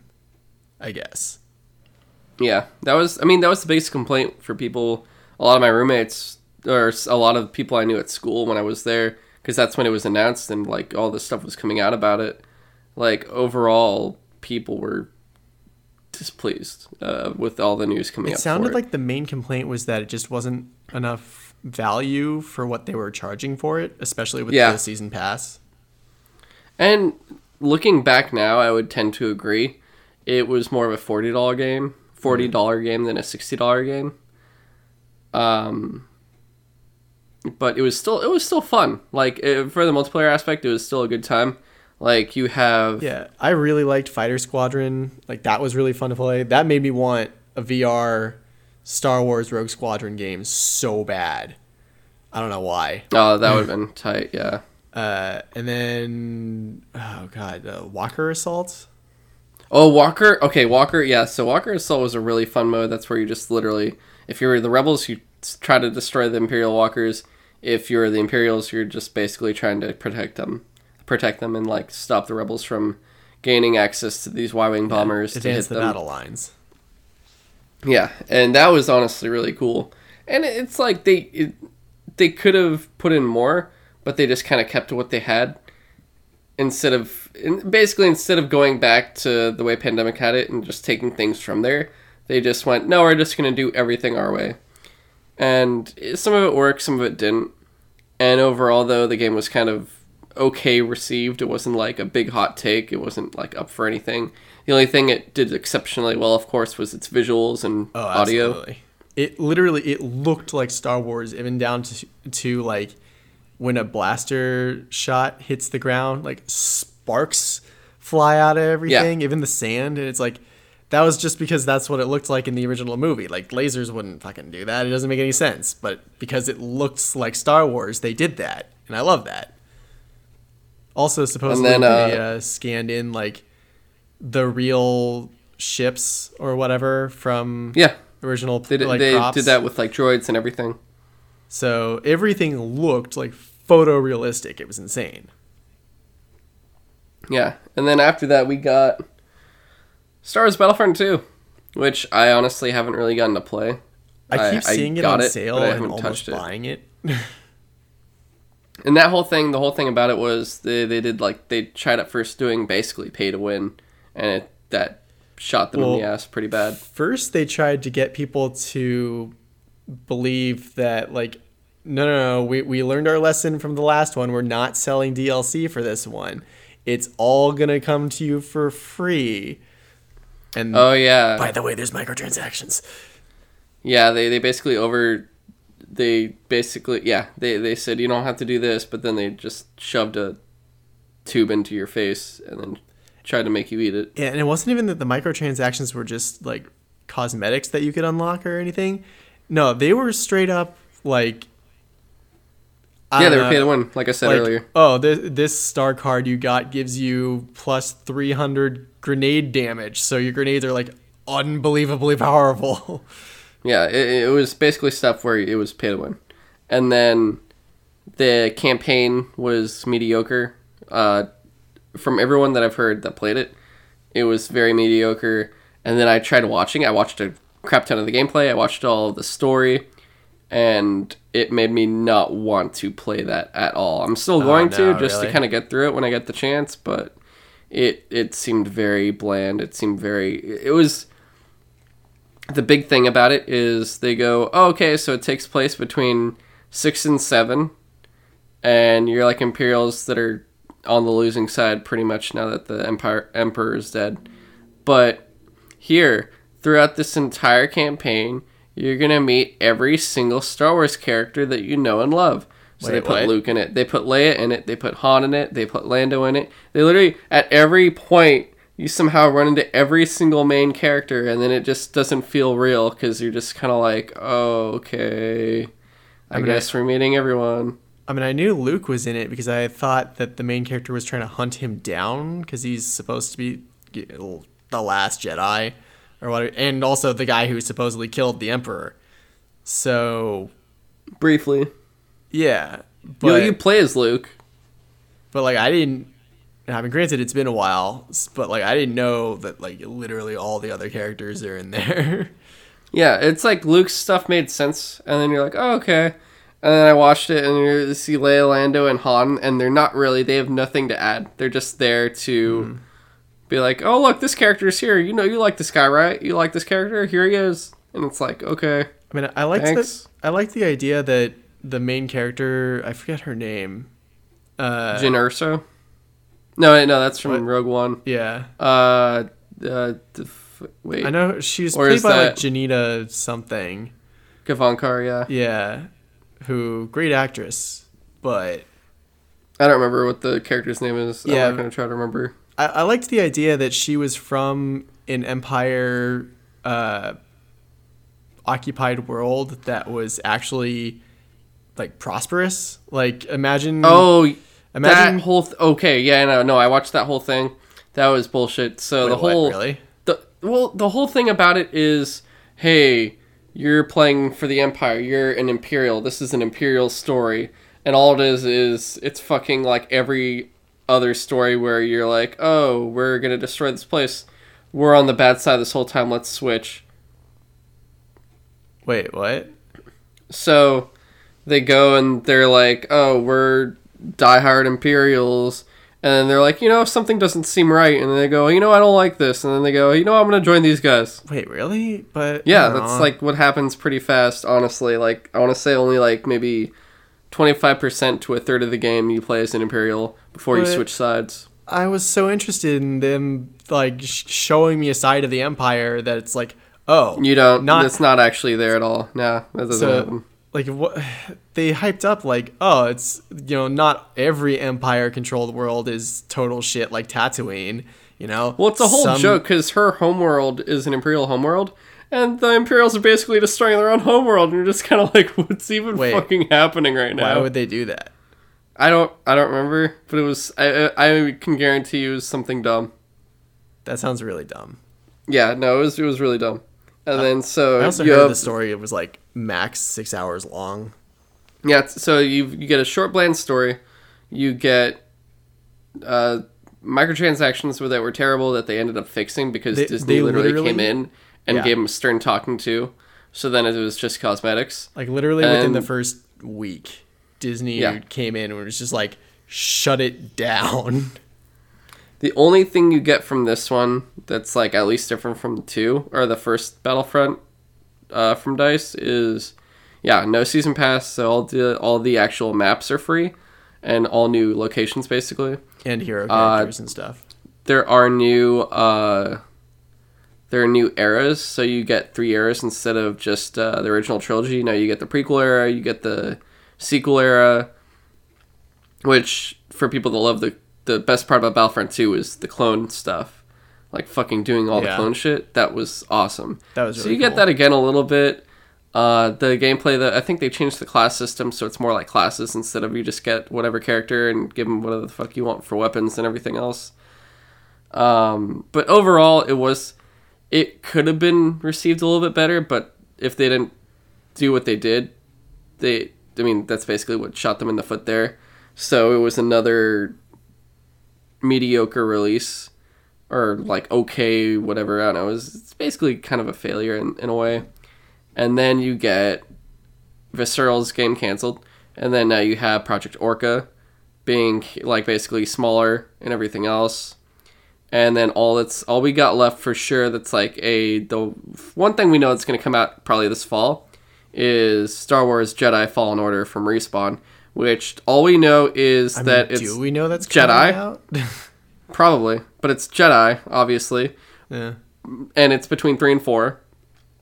And the only reason we know that was because of the worst possible way EA could have actually revealed it was having their conference with Andrea Rene go into the audience and go, "Hey, I heard you're making a Star Wars game." Which once again, like I said during our EA fucking E3 special, I love Andrea Rene. I love listening to her on Kind of Funny and everything. She's honestly she's one of my favorite people to listen I- to like- she had no reason of being there at the EA press conference at all. They made such a poor choice doing that, not because it was her specific. joke. Yeah, it, not because of her specifically being No, no, there no, no. Uh, as a person, but just it's like the same thing that Ubisoft did with Aisha Ta- Tyler, and then they fixed it by taking her away. You do not put someone that isn't in your company there to talk for you. Just have your people that actually created the game talk about the game briefly, show Yeah. your game, get the fuck off the stage, and throw the next person up there. That's all Yeah, you got to do. you don't need to put some hire a random talk show host. host or anything else up there. You just, just have the people that actually worked on the game talk, and that's it. I think No just- interviews, none of that stuff. I think it was just kind of sad that they had her go to the guy making the Star Wars game in like the audience, not even on stage. She just like went and sat with him in the audience for a second and was like, "Hey, uh, I hear you're you're working on something." He's like, "Yeah, I'm, I'm working on a Star Wars game. It's called Jedi Fallen Order. That's it." Just, like, really? Why would you? I want to. There were people. I, I want you to think about. I want everyone to think about this. All Like, why would you announce a Star two Wars of you game listening. Like who thought when they were like, "Hey, this is how we should do the conference"? Who thought this was a good idea? Who thought going into the audience to talk to them about that was a good idea? Wa- Was this like everyone was like, "Wow, yeah, was pretty smart. All right, let's all let's start clapping." Yeah. Like, why would why would you why would you do this? Why just why do you do this? Who who does this stuff? Like, come on. Yeah, that's a bizarre choice, for sure. But okay, so game canceled. We're getting smaller, refocused once again. Bullshit, bullshit. Fallen Order hopefully comes out this fall. Don't do anything bad to respawn. If you fucking close them too, like you did the rest, you're Oh fuck shit. you. Yeah, I forgot that. Wait, did EA buy respawn or? Unfortunately, yes. Oh fuck. Because it's like, oh, they got the EA support. Yeah. So did Pandemic and Visceral. Look what happened. Yeah. So we heard at some point, I think that uh, respawn is definitely doing. God, what's their game called? Titanfall three. Titanfall 3. Yeah, So- so, so they're doing Fallen Order and Titanfall 3 for sure. But they're also doing a Star Wars game. Yeah. And it's like I could I feel like I'm like at this point I'm like, yo, I could say whatever I want. What are they what are they gonna do? Not hire me and close the studio I wanna work at? Oh wait, you already did. Yeah. So, like the only places the only places owned by EA that I want to work at are like Respawn and Dice LA. Because that's all that's left. I can't work at Pandemic. I can't work at Visceral. And uh, I mean, I guess I could. I don't, I, I don't even know if I'd want to work at Bioware. Uh, I mean, nothing against Bioware, but I don't think I just want to make the Old Republic in Texas. Because also, I mean, Bioware's in Canada. That's a different country. Yeah. Yeah. Anyway, Might- okay, might okay, be fun to live in. Canada for a bit. Yeah, uh, maybe. Yeah, I mean, fucking healthcare is probably better. But all right, so real fast, IO Interactive has opened a new studio in. Uh, I'm gonna say this wrong, prob- probably uh, Malmo, Sweden. So it's uh, new look. This is all from IGN reporting from their website, just because it's easier just to read to what they already said. Uh, new location joins the Copenhagen office to make one family and is already fully operational according to the developer's website. Currently, the Malmo studio will support Hitman 2, helping develop ongoing content. So now they got two studios, which is pretty cool. All right. Uh, let's see. We talked about Star Wars and all that fun stuff. Uh, there's more stuff for Days Gone. Like they're actually releasing some kind of information about the world, some videos. We haven't had a chance to watch it yet. James, you don't want to because you want to kind of save yourself for the game itself. Doesn't it come out in like a couple months? April. Uh, so a few months, but Yeah. uh, yeah, it's just like it's They're basically they're building. They're gonna. This is the perfect time to start building up hype because honestly, does anyone talk about this game? As for as much as I've been waiting for That's this game because it's not even uh, for the IP itself. I've just been waiting for Sony Bend's next game. Uh, I'll be completely honest because I loved Resistance Retribution for the PSP. I loved Uncharted Golden Abyss for the Vita, and I've been just wanting to know what they've been doing to the point where I I'm just excited for anything they do. I just like them that much, Did, and oh no, I'm sorry. I was thinking of Ready at Dawn. I was I was gonna ask if they did uh, the Order, 1886. I was re- yeah I was ready. To yeah, tell. that was Ready at Dawn. Different PSP developer. Yeah, you're thinking of the God of War. Yeah, I know. Um, so they have this game coming. Honestly, start building up that hype. Make these videos come out. They announced the collector's edition and everything else. Uh, there's now pre-order bonuses, I believe, too. So now there's all this stuff you they can start driving towards. Have more interviews, all this other stuff re- regarding the game, just to get excitement built. Especially just because in a world where this comes out close to Last of Us Part Two, Yeah. where they're Yeah. they're similar in terms of po- post-apocalyptic survival in a way even though this one's open world which is a vastly different area of gameplay style yeah. uh, there's it seems like it's gonna have a lot more freedom basically in it. Is like the last of us sh- it was good on all levels but it really sh- for me shined in its storytelling and its characters and it seems like for uh, oh god what's it called again? The bend game? Uh this one days gone? Yeah days gone. It seems like days gone they're focusing more on gameplay and open world stuff than uncharted or not uncharted than the last well no there's still gonna be story. Um Yeah, like the whole trailer was showing like this the the biker i forget what his name is his like it seems like he had a girlfriend and she probably died because it was a whole Or thing like something they're tragic. riding together yeah, so they're they'll probably reveal it as time comes but I think for now they were just trying to show the different mechanics of like kind of what you can do and Maybe. the amount amount of different ways you can do certain things in that world. But yeah, we'll see. We'll see what happens. I'm gonna start watching all the stuff for it soon and just kind of get excited. You know. Yeah, for it. for me, I think the reason why I haven't watched the videos yet is mostly like you said. I trust Bend to make a at least a decent game, and I feel like at least for Sony exclusives at this point, they have sort of that Marvel effect, where like pretty much any of Sony's exclusive games, I'm pretty much assured of being at least a good game you know, off of their track record with, you know, The Last of Us, Uncharted, although that's mostly just Naughty Dog. Uh, oh my Both god. Both of those are Naughty Dog. Yeah, uh, the Resi- uh, Resistance series, you know, the, the, Sony has had a long, uh, oh, and, you know, Killzone and Horizon. You know, Sony is pretty good at cultivating a list of, you know, exclusive games for their console. So I, at this point, am pretty confident that there's probably no way that uh, Red, God, I keep forgetting what it's called. Days Gone. Uh, that uh, Days Gone is gonna be like a bad game, and it, it, I don't know. So I at this point just want to be pleasantly surprised when it comes out and just like enjoy it. But I don't know. I think I just it's a little bit of that and a little I don't want any spoilers. So eh. Okay. And for those that don't know, when he says "eh," he usually means whatever. Yeah. It's You'll it's notice my, that a lot. It's my indifferent sound. Yeah. All right. So next up, we have a lot of Mortal Kombat 11 reveals. So they they showed uh, the first pieces of Mortal Kombat 11 gameplay. It's is it's everything you'd expect. That's not bad. It's basically just Mortal Kombat. So it's a lot of fucking It's- fatalities and crazy combat. Dude, those fatalities, some of them are just comically gory.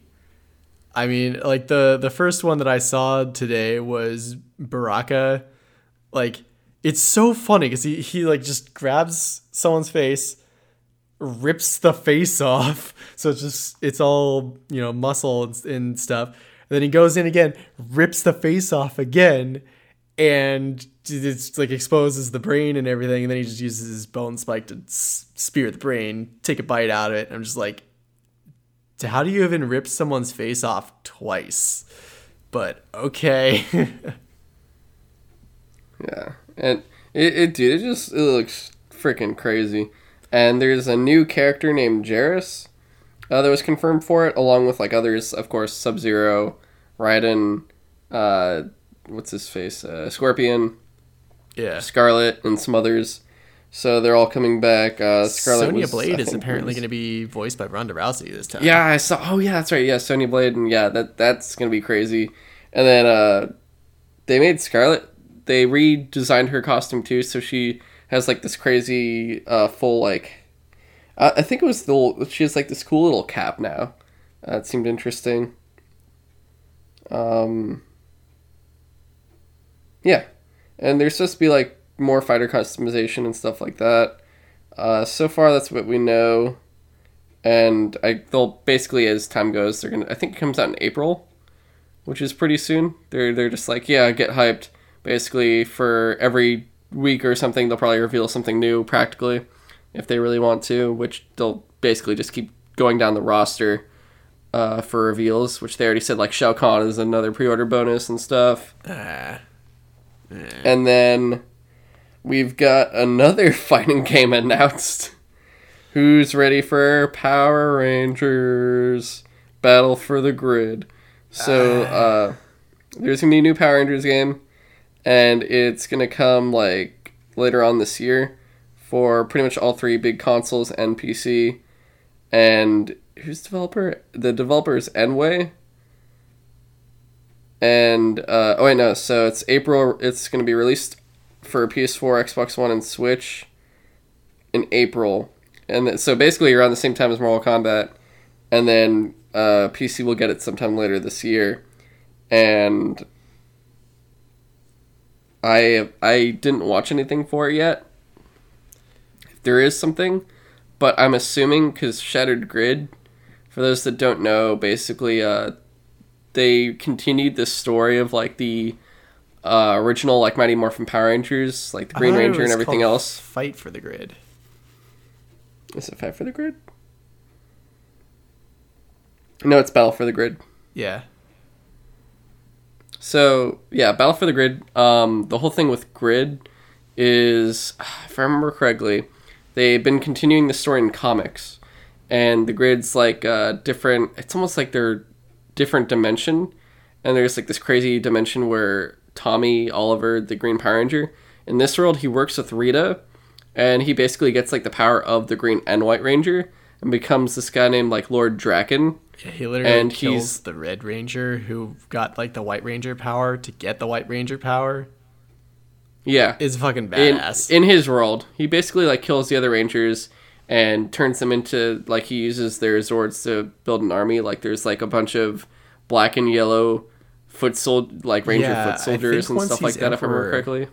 he, he, like, no yeah he, he's basically the ruler of that world. he makes like an army of Power Rangers basically. yeah and it's up to like the Mighty, Mighty Morphin Power Rangers to stop him. I think he even though kills the main world's uh, tommy oliver at one point if i read like yeah he, I should like read those super- comics. No, they're supposed to be really good. I think I have the first volume. I haven't had a chance to get to them yet. But this, if it's called Grid, I'd imagine he's in it, and then they might like do like alternate universe stuff. If not, have like Oh, maybe besides that's- the Mighty Morphin Power Rangers, put in like the other generations as well. There's a whole. I mean, it basically can be a very, very, very big roster. Yeah, maybe that's just how they explain having, you know, the different Power Rangers from different times and places in one game, in one fighting game. It's just like, oh, they're just from around the dimensions or something. Oh yeah, it says uh, Battle for the Grid spans the Power Rangers' 25-year history and pits new and classic Rangers and villains against each other in team battles. Yeah, so it's basically gonna have everything. And then uh, I think that's it for this week for games. We actually went pretty fucking long for that shit. Okay, so yeah, we're we're well over an hour in, so Yeah. we're going to move to film and TV. One last game thing that I thought was kind of funny is that if you guys don't know, the um, Red Dead Redemption 2 features a couple Pinkerton agents in, in the plot. Apparently, the real life Pinkerton agency is trying to sue Rockstar for including them in their game for some reason. It's it's fucking weird. I just thought that that was funny.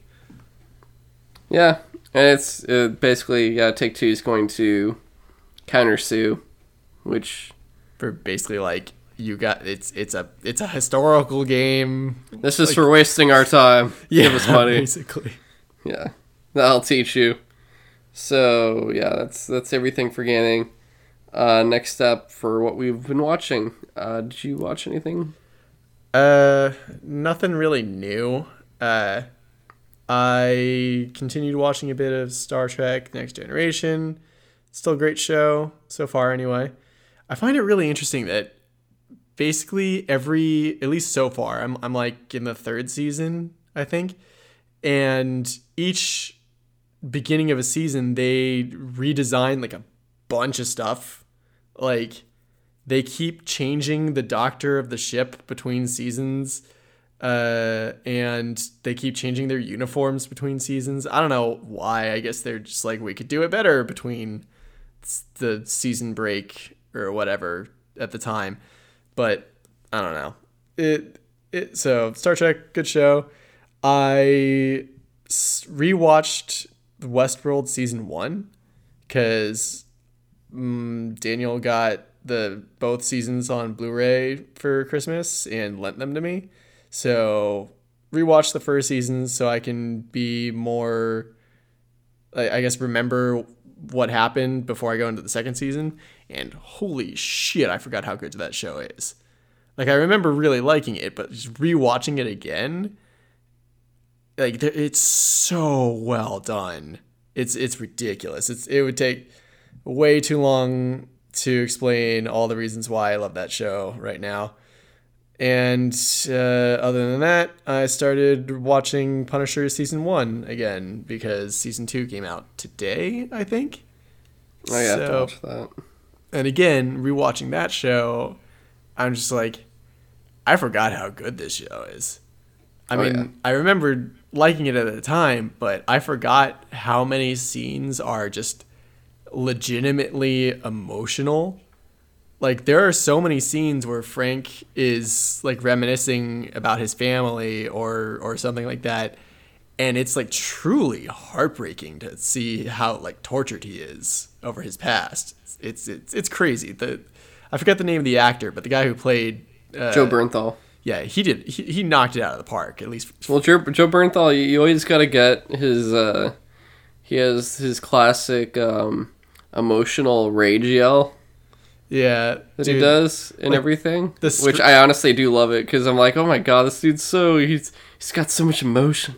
I dude like the the single thing that like blows me away about, i mean the whole performance is great but like the the reoccurring nightmare he has where like his his wife wakes him up and then as she's like leaving the room someone like comes in and shoots her in the head and he just like screams no like right before she dies. And like the the sc- him screaming that like legitimately sounded like someone who like knew he was about to witness his wife be murdered and couldn't stop it. And like that was the only thing he could do. And it just it sounded so real.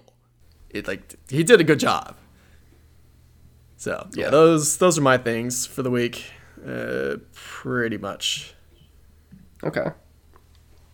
Well, I watched a little movie called Spider-Man: Enter the Spider-Verse. ooh how'd you like it Oh, dude, I fucking love that movie. Holy shit. So that I didn't expect anything to beat out like Incredibles 2 and Island of Dogs, but it did. That is by far my favorite animated movie of the year, and it is by far I'm to even say it, it's the best Spider-Man movie I've ever seen. It But better than Spider-Man 2. I, I'll say it. oh No it's definitely better than than the than the Sam Raimi movies like I love those movies but it's hard to go back to them because they're campy as shit Yeah, well, they're, they're good. To, they're they're the the old Spider-Man trilogy is really great to drink to, but Yeah. um, yeah, this this movie just did everything. So I I it did everything so right. It was ten out of ten, no problem. It felt it felt good. It just felt it felt really good. And when something bad happened, you felt it. Like for an animated show or animated movie, you felt you felt bad. You felt really bad. yeah And also, I'm not even gonna lie, and I never really get this way, but I was like, "Fuck, I really want those shoes." what what what shoes Mal- the entire so this movie did a really it's the best product placement I've ever seen in an entire movie where they keep showing Miles wears Sony headphones and then Oh, he has yeah. his his fucking. Nikes, his Nike shoes. yeah Those shoes are so nice. They they actually sold out so fast when they brought them out. Those were like sold online on their like special app. dude I didn't even think of that They're like red, blue, and white Spider-Man shoes that has like the same material used for like I guess like the suit. Dude, Aw, man, th- should've bought those shoes are so fucking good. I think I'm you would have had to do like the raffle and everything for it. Oh. uh, it was Okay. like fuck. I, I honestly, I'd probably spend a good amount on them if they have my size on eBay or something, because that's probably where you'd have to get them. But yeah, it was that. I, I'm trying not to say too much about it, but it, it was just it's it's really fucking good. If you can see that before it's out of theaters, definitely do it. It is the number one animated movie you should watch from 2018. If you haven't, just if you can only watch one movie, watch that one. Just watch it. And it's such a comic book movie too. So I'm like, wow, the end of 2018 somehow gave me some of the best movies in a long time. I, I got Aquaman, I got Spider Man. I'm I'm pretty happy with everything. How how everything went. Yeah. Dude, I'm just like re remembering Spider-Man now, and it's just like there's so many scenes that I want to quote, but uh, Yeah. And then uh I finally started I did start rewatching Game of Thrones to prepare for April. I got through 3 episodes of season 1 and I doubt I will be able to get through the rest of the season and season two by the end of January. But I'm gonna do my I'm gonna do my darn best, if not at least get it done in early February, and then also do three and four in February. Oh, I mean, honestly, aren't those seasons like ten, maybe twelve episodes a season? Like if you do one, no, it's always ten. It's always ten except for season seven. okay. So yeah, if you just do like one episode every other day, you should be fine. If I have time, I dude, it's dude, it's That's that the bad. problem. Yeah. yeah like i said like i didn't play any games at home this whole past week so it's like finding that time is the bitch Well, yeah, I mean, like for me, just trying to like keep up with my studies and, and shit. Like that's why my list is basically just like Star Trek, Westworld, Punisher, Destiny, Overwatch. It's, the, that's the five things I did this this week, other than study. and then i i saw on wednesday i saw dragon ball super the movie broly Oh, yeah it was i'm not much of a dragon ball person like i i haven't had a chance to watch that show yet or like any of those eight shows or whatever there are now um i saw random episodes i want to say of Dragon seven No, not seven. Sorry, Z. GT. I, I've seen random episodes of Z, GT, and I think that's it. And And then- then, yeah, I, I saw that F uh, Resurrection. I think I saw Resurrection F, and I saw it in theaters, and I thought it wasn't that good. Man, my I only problem with good. Resurrection F was that gold that Frieza shows up, basically goes Super Saiyan, and instead of saying like I call this form Super Frieza, she's just not oh, not she he he sounds like a she, but whatever. Anyway, like he's like I call this form Golden Frieza, like literally just because he's gold. Which again, I'm just like, but it's Super Saiyan. Their hair turns gold. Why, why not just Super Free? Whatever. That that bugged me for some reason, like way more than it should have. Okay, so he Sorry. he he uh Broly's like a cool interesting character. I guess they did like non-canon movies with him before. But Yeah. everyone at least that I talked to that are big Dragon Ball fans that watched it were like, uh, yeah, this is a really they, they really improved his character a lot. They liked him a lot more. Uh, the movie itself, if you're a Dragon Ball fan, it sounds like you're gonna really like this movie. It basically has everything you'd ever want, which is crazy fighting, men screaming a lot, yeah. and some random stupid funny shit. From what I understand of Broly's original storyline, like he was supposed to be the reason why Frieza destroyed Yeah, the the planet. because he's like that legendary Saiyan with the power levels and whatnot. Yeah, like as a baby, like a newborn baby, his power level was something like a million, which which if you remember like that fra- the famous I guess infamous Yes, it's line over like, nine thousand when they read. 9,000. Uh, it's like 9000 yeah. was was the largest number that Vegeta had ever seen at the time or whatever, which I I guess that's why Broly was a bit of a non-canon thing where they were like, "Oh no, he he was a million level high." Or I don't think it goes that high for that, but basically, like, uh, I'll just say, like, when Power they scan him, it just like, oh, the scanner, it's too much. The scanner can't even calculate what the number is. Uh, that's how they kind of explain it. But yeah, it's cool. If you like, like I said, if you like Dragon Ball, you'll probably like this a lot. And then last, I finished uh, the first season of the Chilling Adventures of Sabrina on Netflix, and also watched the winter special. So I'm glad that show is finally finished for me. Finally got through it. Uh, really damn list. good. I enjoyed it a lot. Highly recommended. Uh, witches uh, are fun. They're just fun. I'm And- taking a class on witches now. It satisfies the humanities requirement. Oh my god, nice. Uh, the only like, my only complaint is there's no talking. My only complaint is that there's no talking cat, and that's about it. Aw. But And and that, Salem doesn't well. talk in it. Yeah, no, I mean that, that would really change it because I remember someone who said that to me. Some I, I I feel like I talked about it last. No, I already talked. Never mind. We already talked about this on the podcast before. I'm not gonna say it again. But yeah, that's everything I watched. All right, so let's move on to the movie news because we're already at an hour and a half. We're actually going back to Damn. old ways. Yeah, dude, there was a lot of shit, and we just kept ranting. yeah, well, yeah, All some right. of those news stories were kind of large. I'll give you that. Yeah. So uh more game there's some news on the Game of Thrones prequel show, the the Long Night one or at least Age of Heroes one. with uh, the White Walkers and stuff. So the director for the pilot is it sounds like it's going to be S.J. Clarkson according to Deadline, or not according to Deadline, but uh, S.J. Clarkson. She'll direct the pilot for the prequel, and then uh, because of that, though, this is what Deadline reports: is that she will no longer be on Star Trek Four, and it is being shelved, basically canceled, due to her departure, and so we'll have to wait, I guess, longer if we want a continuation of like the Chris Pine Star Trek stuff that's going on.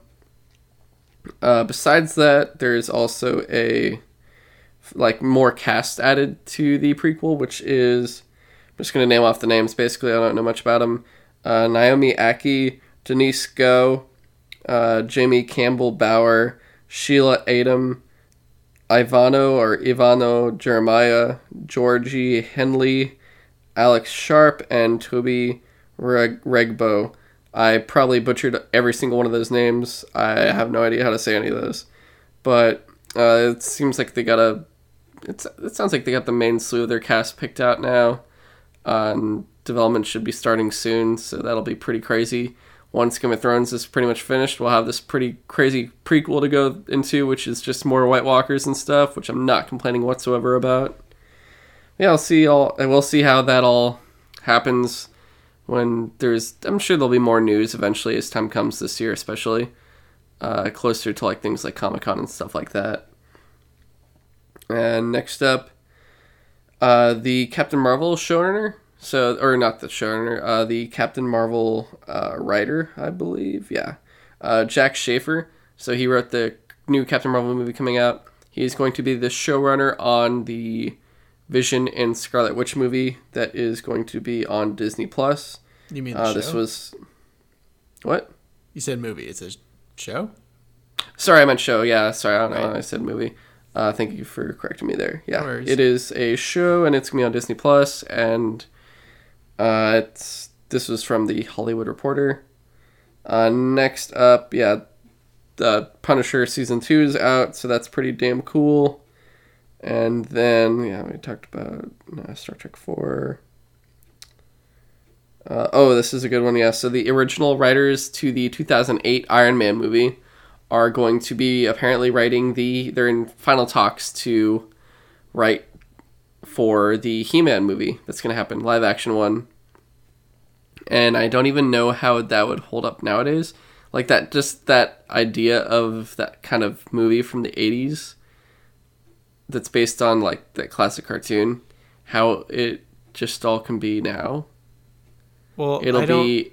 I don't know how they're going to compete with the already existing live action He Man movie starring the great Dolph Lundgren. I guess it'll be like the same thing as Dredd when Dredd came out after Judge Dredd. Right. Yeah, that was actually a pretty good redo. it was the only time where you're like, "Oh, this is 20 times better than the original."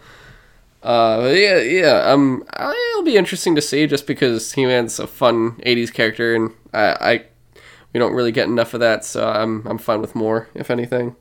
I was about to say I don't think anyone even cares about He Man that much anymore, but there's a new She-Ra uh, show on Netflix, which I forgot exists.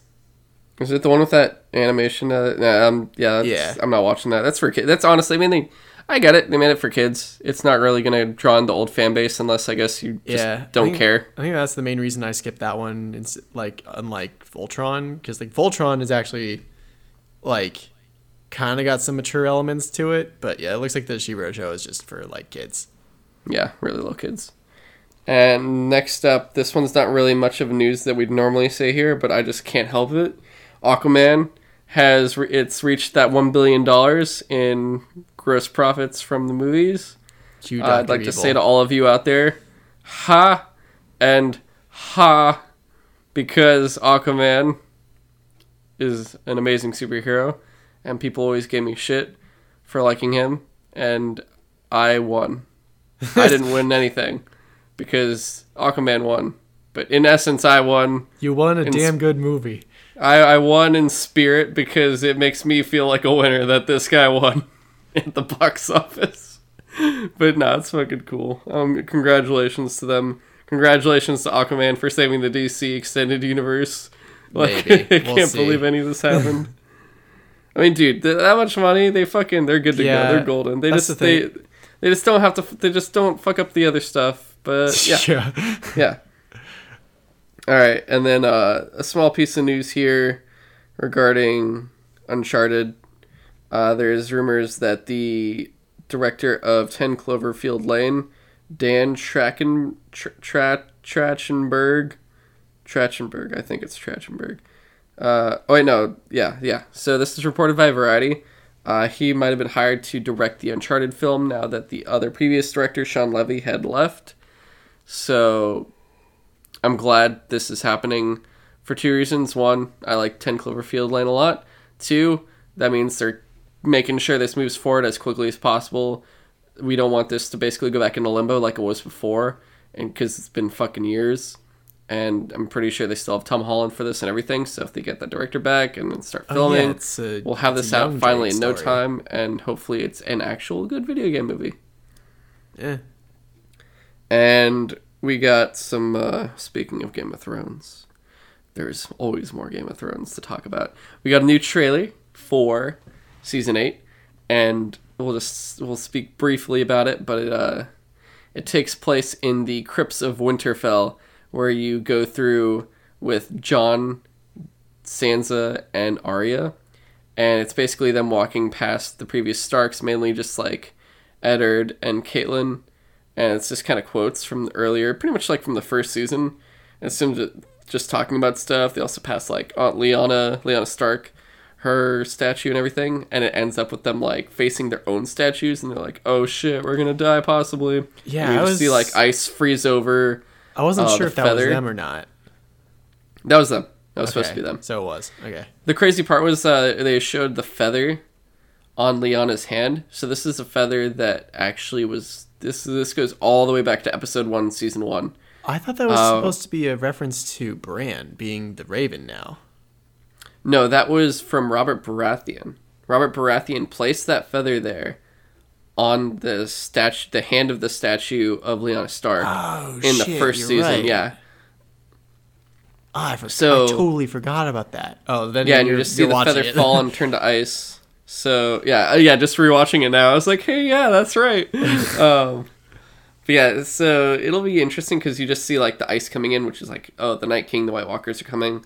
Jon and Arya draw their swords. Winter's Sansa's coming. just like, y'all protect me because I don't have shit. like it's literally they both draw their swords. Sansa's in the middle that just kind of she just kind of stares, and you're like, okay, but I feel so the- bad for Sansa. She doesn't really ever do anything important herself. She's always just like around people doing important shit. At least, especially in the books. Well, she can so make far. decisions that will have great impact. She just can't physically, in terms of combat, she can't do anything physically.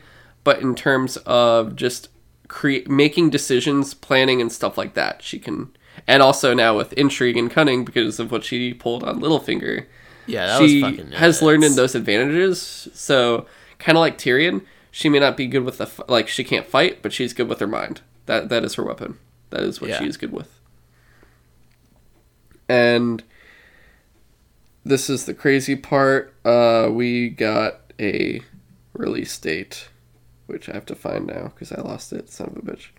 Uh, it was April fourteenth. So you get 13 days in April if you go according to my schedule. You got 13 days to watch season 7 and fucking get ready. And catch up if you missed out and if you need to catch up on the rest of the seasons. But yeah, April 14th, pretty much smack dab in the month in the middle. Get ready for that shit. I am so freaking excited. I, I'm just I'm I'm ready. And then uh Mission Impossible. This is pretty funny. Mission Impossible is planning. It sounds like, uh, according to Variety, they are reportedly going to be filming the next two Mission Impossible films back to back. So we're going to get a lot more of Tom Cruise running.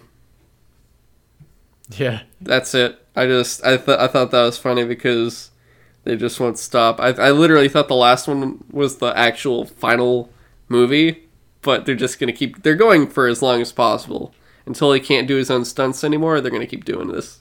Yeah. Eh. Hey, I I watched all those movies. Uh, they get better each time. I was like, holy crap! The original is cool. Second one's whatever. Third one's fine. Fourth one, fucking awesome. Fifth one, oh shit. Sixth one, oh my god. they just keep getting better. The amount of times in the last one where people were literally just ripping off face masks, like it happens so many times. I'm like, how? How is? How do you make such a perfect face It just it just works, man. It just works so damn well. in like a 3D printer the size of a briefcase? Yeah. And then we got some we got more stuff. We got Spider-Man Far From Home. We got a trailer for it along with a pretty cool poster. So the whole thing Far From Home, everyone was speculating. They're like, "Oh, he's still in space after Avengers 4.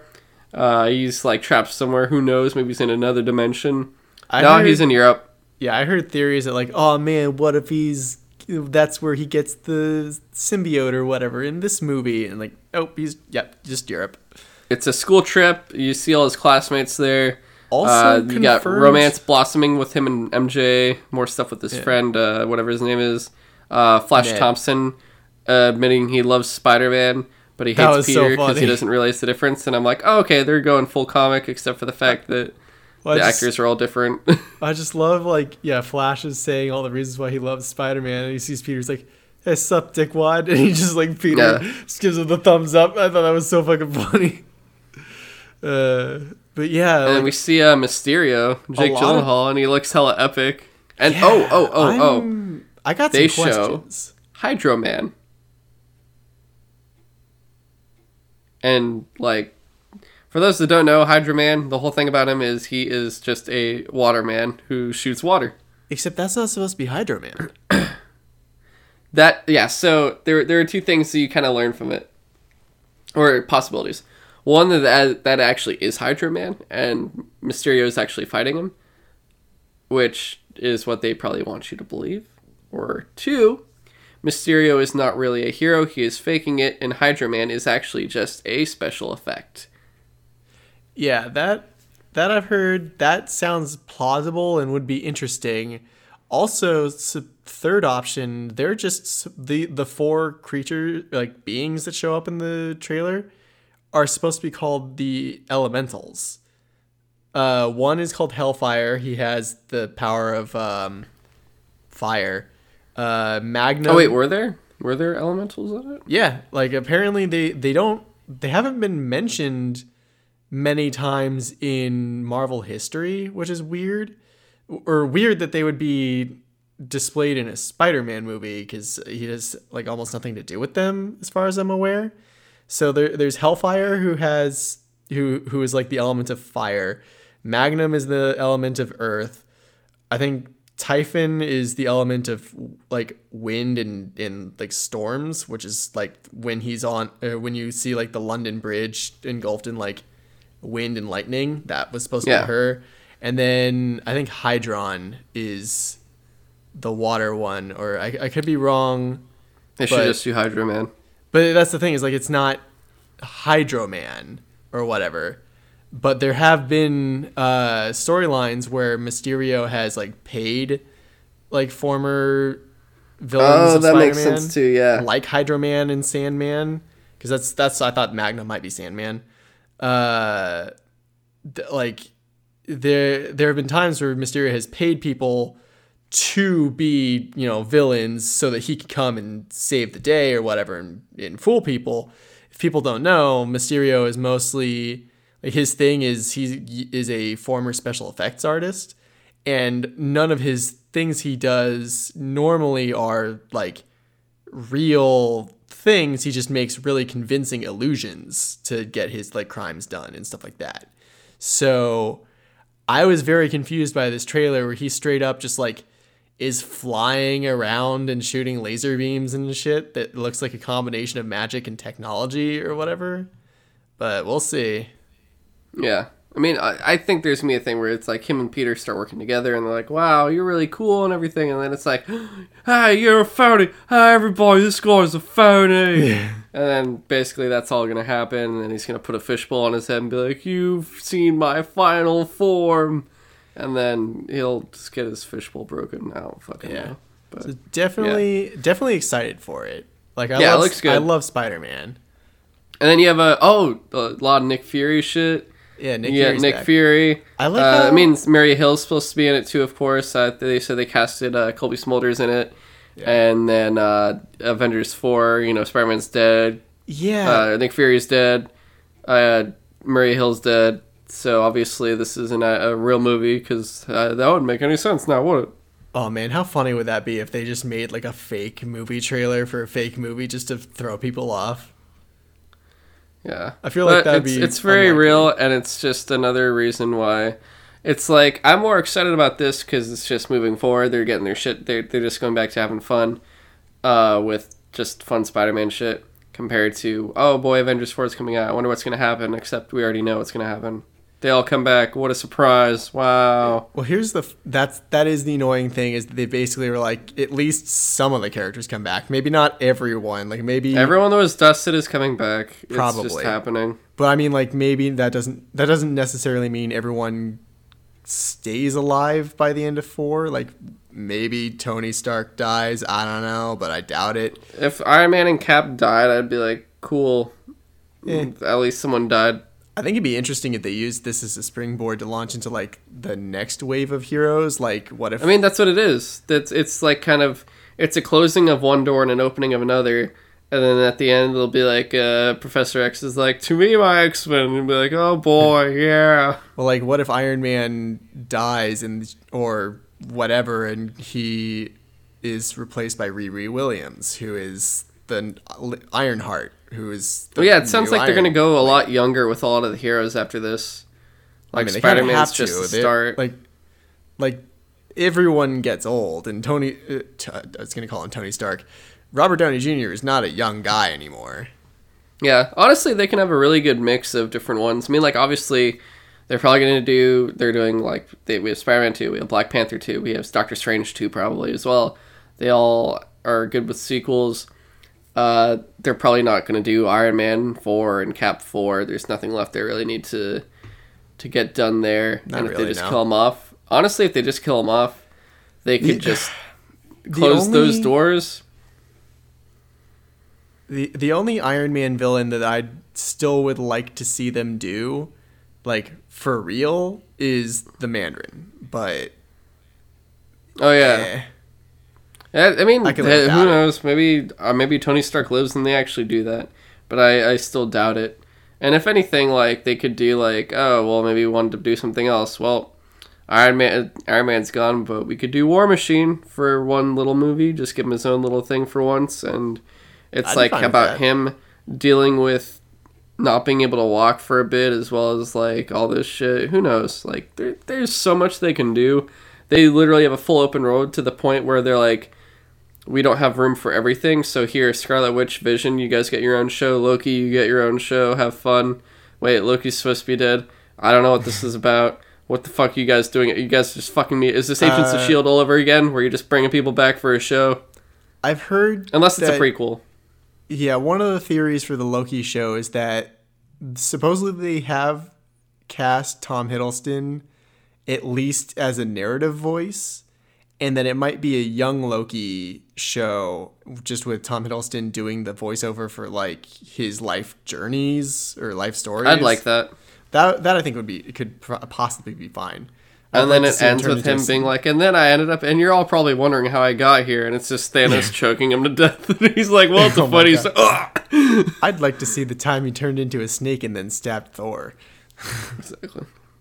Or is dressed up as a woman and trick Thor. It's like, hey, bro, I just slept with you. Joke's on you, motherfucker. And it's like, oh, Yeah. why would you do that? That's so weird. So But okay, so do we want to keep going on this or just move on? Oh, Because God. we're almost like two hours in. I think there was like one more thing, but I can't remember what I was going to get to. So, oh well. Okay. Uh, it also, one thing for Spider Man, Oh, it comes out right. July. F- Yeah, uh, the, the spe- uh, again speaking about Spider-Man, uh, just going off the tone of the trailer, I thought for a minute, like, wait, is this before Infinity? Not Infinity War. I guess before Infinity War as well, because I, I thought that like, what if Peter and his like school uh, trip or whatever, like that's the bus back that they're taking at the beginning of Infinity War, like back from Europe or whatever, or back from. I highly doubt it, just because Yeah, that's the thing. Nick It's like- Fury's been in hiding the whole time. Why would he come out just to talk to Spider Man? Yeah, that's a good point. But also for the the main thing is that the uh, the showrunners or whatever you call, it, I guess Kevin Feige. No, not Kevin Feige. Who the, who the hell is in charge of Marvel movies? You mean Kevin Feige? So it is that guy. Okay, it's, he is, uh, uh, I believe, put out a statement at this point saying that like, no, Far From Home is not a, uh, before uh, the, the Infinity War. It's the first is movie of Phase Four. Yeah, it is after Endgame. So Yeah. they've confirmed that this. So basically confirming that like, yep, Spider Man's fine. Everything's gonna be okay. Yeah. So what what I was trying to say before, uh, July fifth is the release date for Spider Man, Woo. And then uh, we got another trailer for another movie and a release date. So May seventeenth will be John Wick Chapter Three, Parabellum, and the trailer shows our loving, adoring John Wick, played by Keanu Reeves He's got a new uh, dog. riding a horse while dudes are on motorcycles and this is fucking killing the guys on the horse on the fucking motorcycles. By And the I way, think the they motorcycle have, guys they have have swords katanas. too. And then I think he kills a guy with a book because you know Yep. education is is a de- is very deadly when you really get into it. Well, Uh, you got to move up from pens at some point. Yeah, and so we see him. He works with uh, Halle Berry's character, which I don't honestly know too much about, and I kind of don't want to know because it's like, oh, if I find out, that's fine. But I, th- I just need to see this. I honestly didn't even need to see this. I'm already ready. It's John fucking Wick. It's gonna be a good time. It's fucking Keanu Reeves doing some crazy shit, killing a bunch of people, and uh, Halle Berry will be the person he's working with. She also has a dog, so it's like two people and their dogs fucking up people. Carrie-Anne Moss, I believe, is in this. So we now have the entirety of the Matrix. We have Neo, Morpheus, and Trinity in this movie. And I think you see uh, you see uh, uh, Laurence Fishburne, aka Morpheus, in the trailer again as the Hobo King Man, and he's holding like a pigeon again and I just love that because it is fucking hilarious that Laurence Fishburne, Fishburne is just holding a pigeon and he's homeless and shit. He's like the homeless king or whatever. Uh, I'm, I'm ready for this shit. It's gonna be a good time. Yeah. All right. Uh, that is no. There, okay, there's still, but wait, there's more. I'm sorry. Uh, Ghostbusters sequel Yeah. uh, teaser shown for the third Ghostbusters movie. So this is not the one with the all female cast. This is like the originals, and it sounds Yeah. like the rumors, if they are true, will be covering kind of like a either like a family or like a young boy and girl. I guess inherited. It's like the new generation or something. Oh, Uh, but most likely it will probably have like the all, all three, like Bill Murray, Dan Aykroyd. Um, oh, I forget his name. Uh, Not Harold Ramis. and Ernie, Ernie Hudson, that's his name. Ernie Yeah. Hudson. Uh, so those three, uh, obviously Egon, uh, what's this? Harold Ramis passed away, so he can't be in it. Uh, even though it's about ghosts. It's a bad joke. I'm sorry, but it's it's true. Uh, that would be funny if they found some way to ghost him into the movie, though. you say ghost him into the movie. Yes, I've I Excellent. verbed it. Good job. I, I think he'd like all these things, honestly.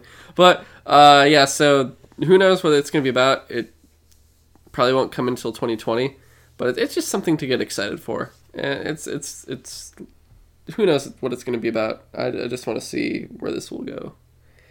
Uh, and then another piece of news: Jumanji 3 cast a few more people. We've got uh, Awkwafina from Crazy Rich Asians. I guess they they're putting in an entire brand of water in there. I I thought that was actually water. I Isn't find that it water? funny. That's her actress name. I think. I don't, I don't think that's her real There's, name. there's no last name. It just says Awkwafina. This is fucking it. Okay. What are you, Yeah. seal? All right. So they cast water, and then they cast Danny DeVito and Danny Glover. So we have Danny Glover, who apparently is not too old for this shit to be doing this, and then we have Danny fucking DeVito. So we're gonna have Jack Black and Danny DeVito in the same movie, plus The Rock. I just want to. I want people to think about that. More importantly, we have Jack Black and Danny DeVito in a movie where they're probably not even playing themselves. They're playing like well, D- well Jack Black plays that girl again. I want to see Jack Black as the teenage girl. It's like the best thing I've ever seen in the world. It's fucking great. Yeah, honestly, that Jumanji movie was like way better than I expected it to be. Yeah, it was. It was honestly a really good time. Uh, they underperformed with like the tribute to Robin Williams, but it's whatever. Uh, well, it's not whatever, but you know what I mean. Like it was, that. That part was very disappointing, uh, just because they overhyped it. But this is supposed to come out in uh, December of this year, so we'll see how that goes. Uh, the first trailer, I'm sure, will be fucking great. And then uh, let's see. Oh, the, oh, here we go. I'm excited for this, uh, as long as they don't fuck it up. Disney is remaking Hunchback of Notre Dame or Notre Dame as a live action movie. And that's reported by Deadline. That's it. That's all I want to say. I'm excited because I love The Hunchback. That's one of my favorite Disney movies and it's very underrated. It's so fucking good. It's fucking dark though. Yeah. Uh, according to Variety, Anne Hathaway may be starring in The Witches, which we've talked about before with The Witches, is that movie where it's a bunch of witches and the little boy turns into a mouse and it's, uh, crazy things ensue and his grandma's a witch, but she's a good witch, but there's also evil witches. And if Anne Hathaway's in that, I will want to see that for sure because she's awesome. And let's see if there's anything else. There's just so much. Oh, this is this is just funny. I thought I don't know. They're making a Monopoly movie like the Hasbro board game, and it's gonna have Kevin Hart star. I just think that's funny because it's another board game movie. How good was? Uh, did you like Battleship? I heard Battleship was amazing. No, that one I didn't get. I didn't watch. I heard it was the best movie ever. I was gonna make a That's joke. of course about, a lie. I was gonna make a joke about that not like hitting its mark for me, but I feel like it's not even worth it. I think I'm still waiting for the two main movies that should be coming out: Candyland and Chutes and Ladders. Those will be some top tier movies. I should trademark those right now as movie properties. Dude, yeah, how have they not made a Candyland movie? Like all the all the stupid shit that comes out nowadays. I have no idea, dude. They made a fucking right. Clue movie. Is true. I totally didn't even see this. Uh, apparently, uh, there is a report from THR that Henry Cavill can return to those two Mission Impossible movies as. Uh... Oh wait, what? Oh, Alec Baldwin as well. Even though I thought he straight up. Yeah, uh, actually, never mind. I'm not going to spoil that. Yeah. Oh, never. Well, never mind about that spoiler. You can cut Good that out. Yeah. So yeah, Alec Baldwin dies in the last Fallout movie or Mission Impossible Fallout. Uh, have fun knowing that now. I hope you watched it already. Too late. Uh, but yeah, apparently they both may come back. Which apparently, yeah, next year in summer, will reportedly be filmed back to back. Will open summer 2021, summer 2022. People are crazy. And last piece of news. Thank God we are at the two hour mark, literally right now, almost. It's like an hour 57. Dude, my computer was like fully charged 59 when we minutes. started, and it's down to like nine percent. Dude, what the fuck is your computer? Why does it die so? You have Apparently you just buy this? Apparently, recording shit and running uh, GarageBand, I guess, drains way more power than I thought it did. Didn't you just buy this? I did. Oh, fucking! I'm glad you made a good, ch- made a terrible choice. Anyway, you fool. Yeah. Clicking on the battery icon says you, applications using significant power, GarageBand and Google plugin. Uh, Fantastic Beasts three.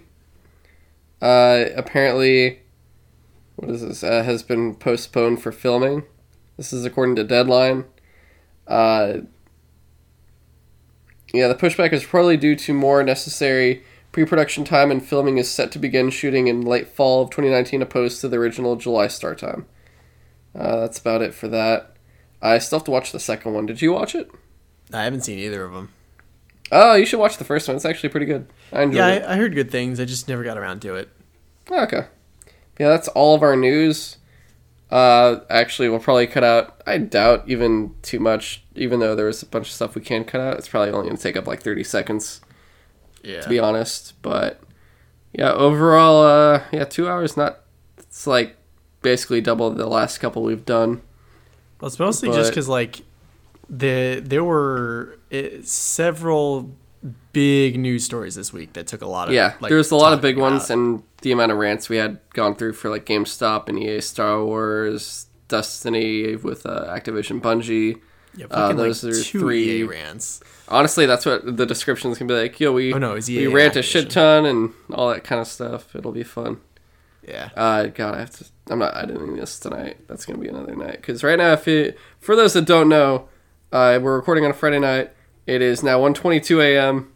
and I've work tomorrow, so that's gonna be fun. Cool. Yeah. So, all right. Uh, if you want to contact us, give us uh, feedback, positive, negative, have a question read on the show. Not guaranteeing it if it's not a good question, but we'll take a look and see either way. Uh, just email us at sutrosidetalk at gmail.com.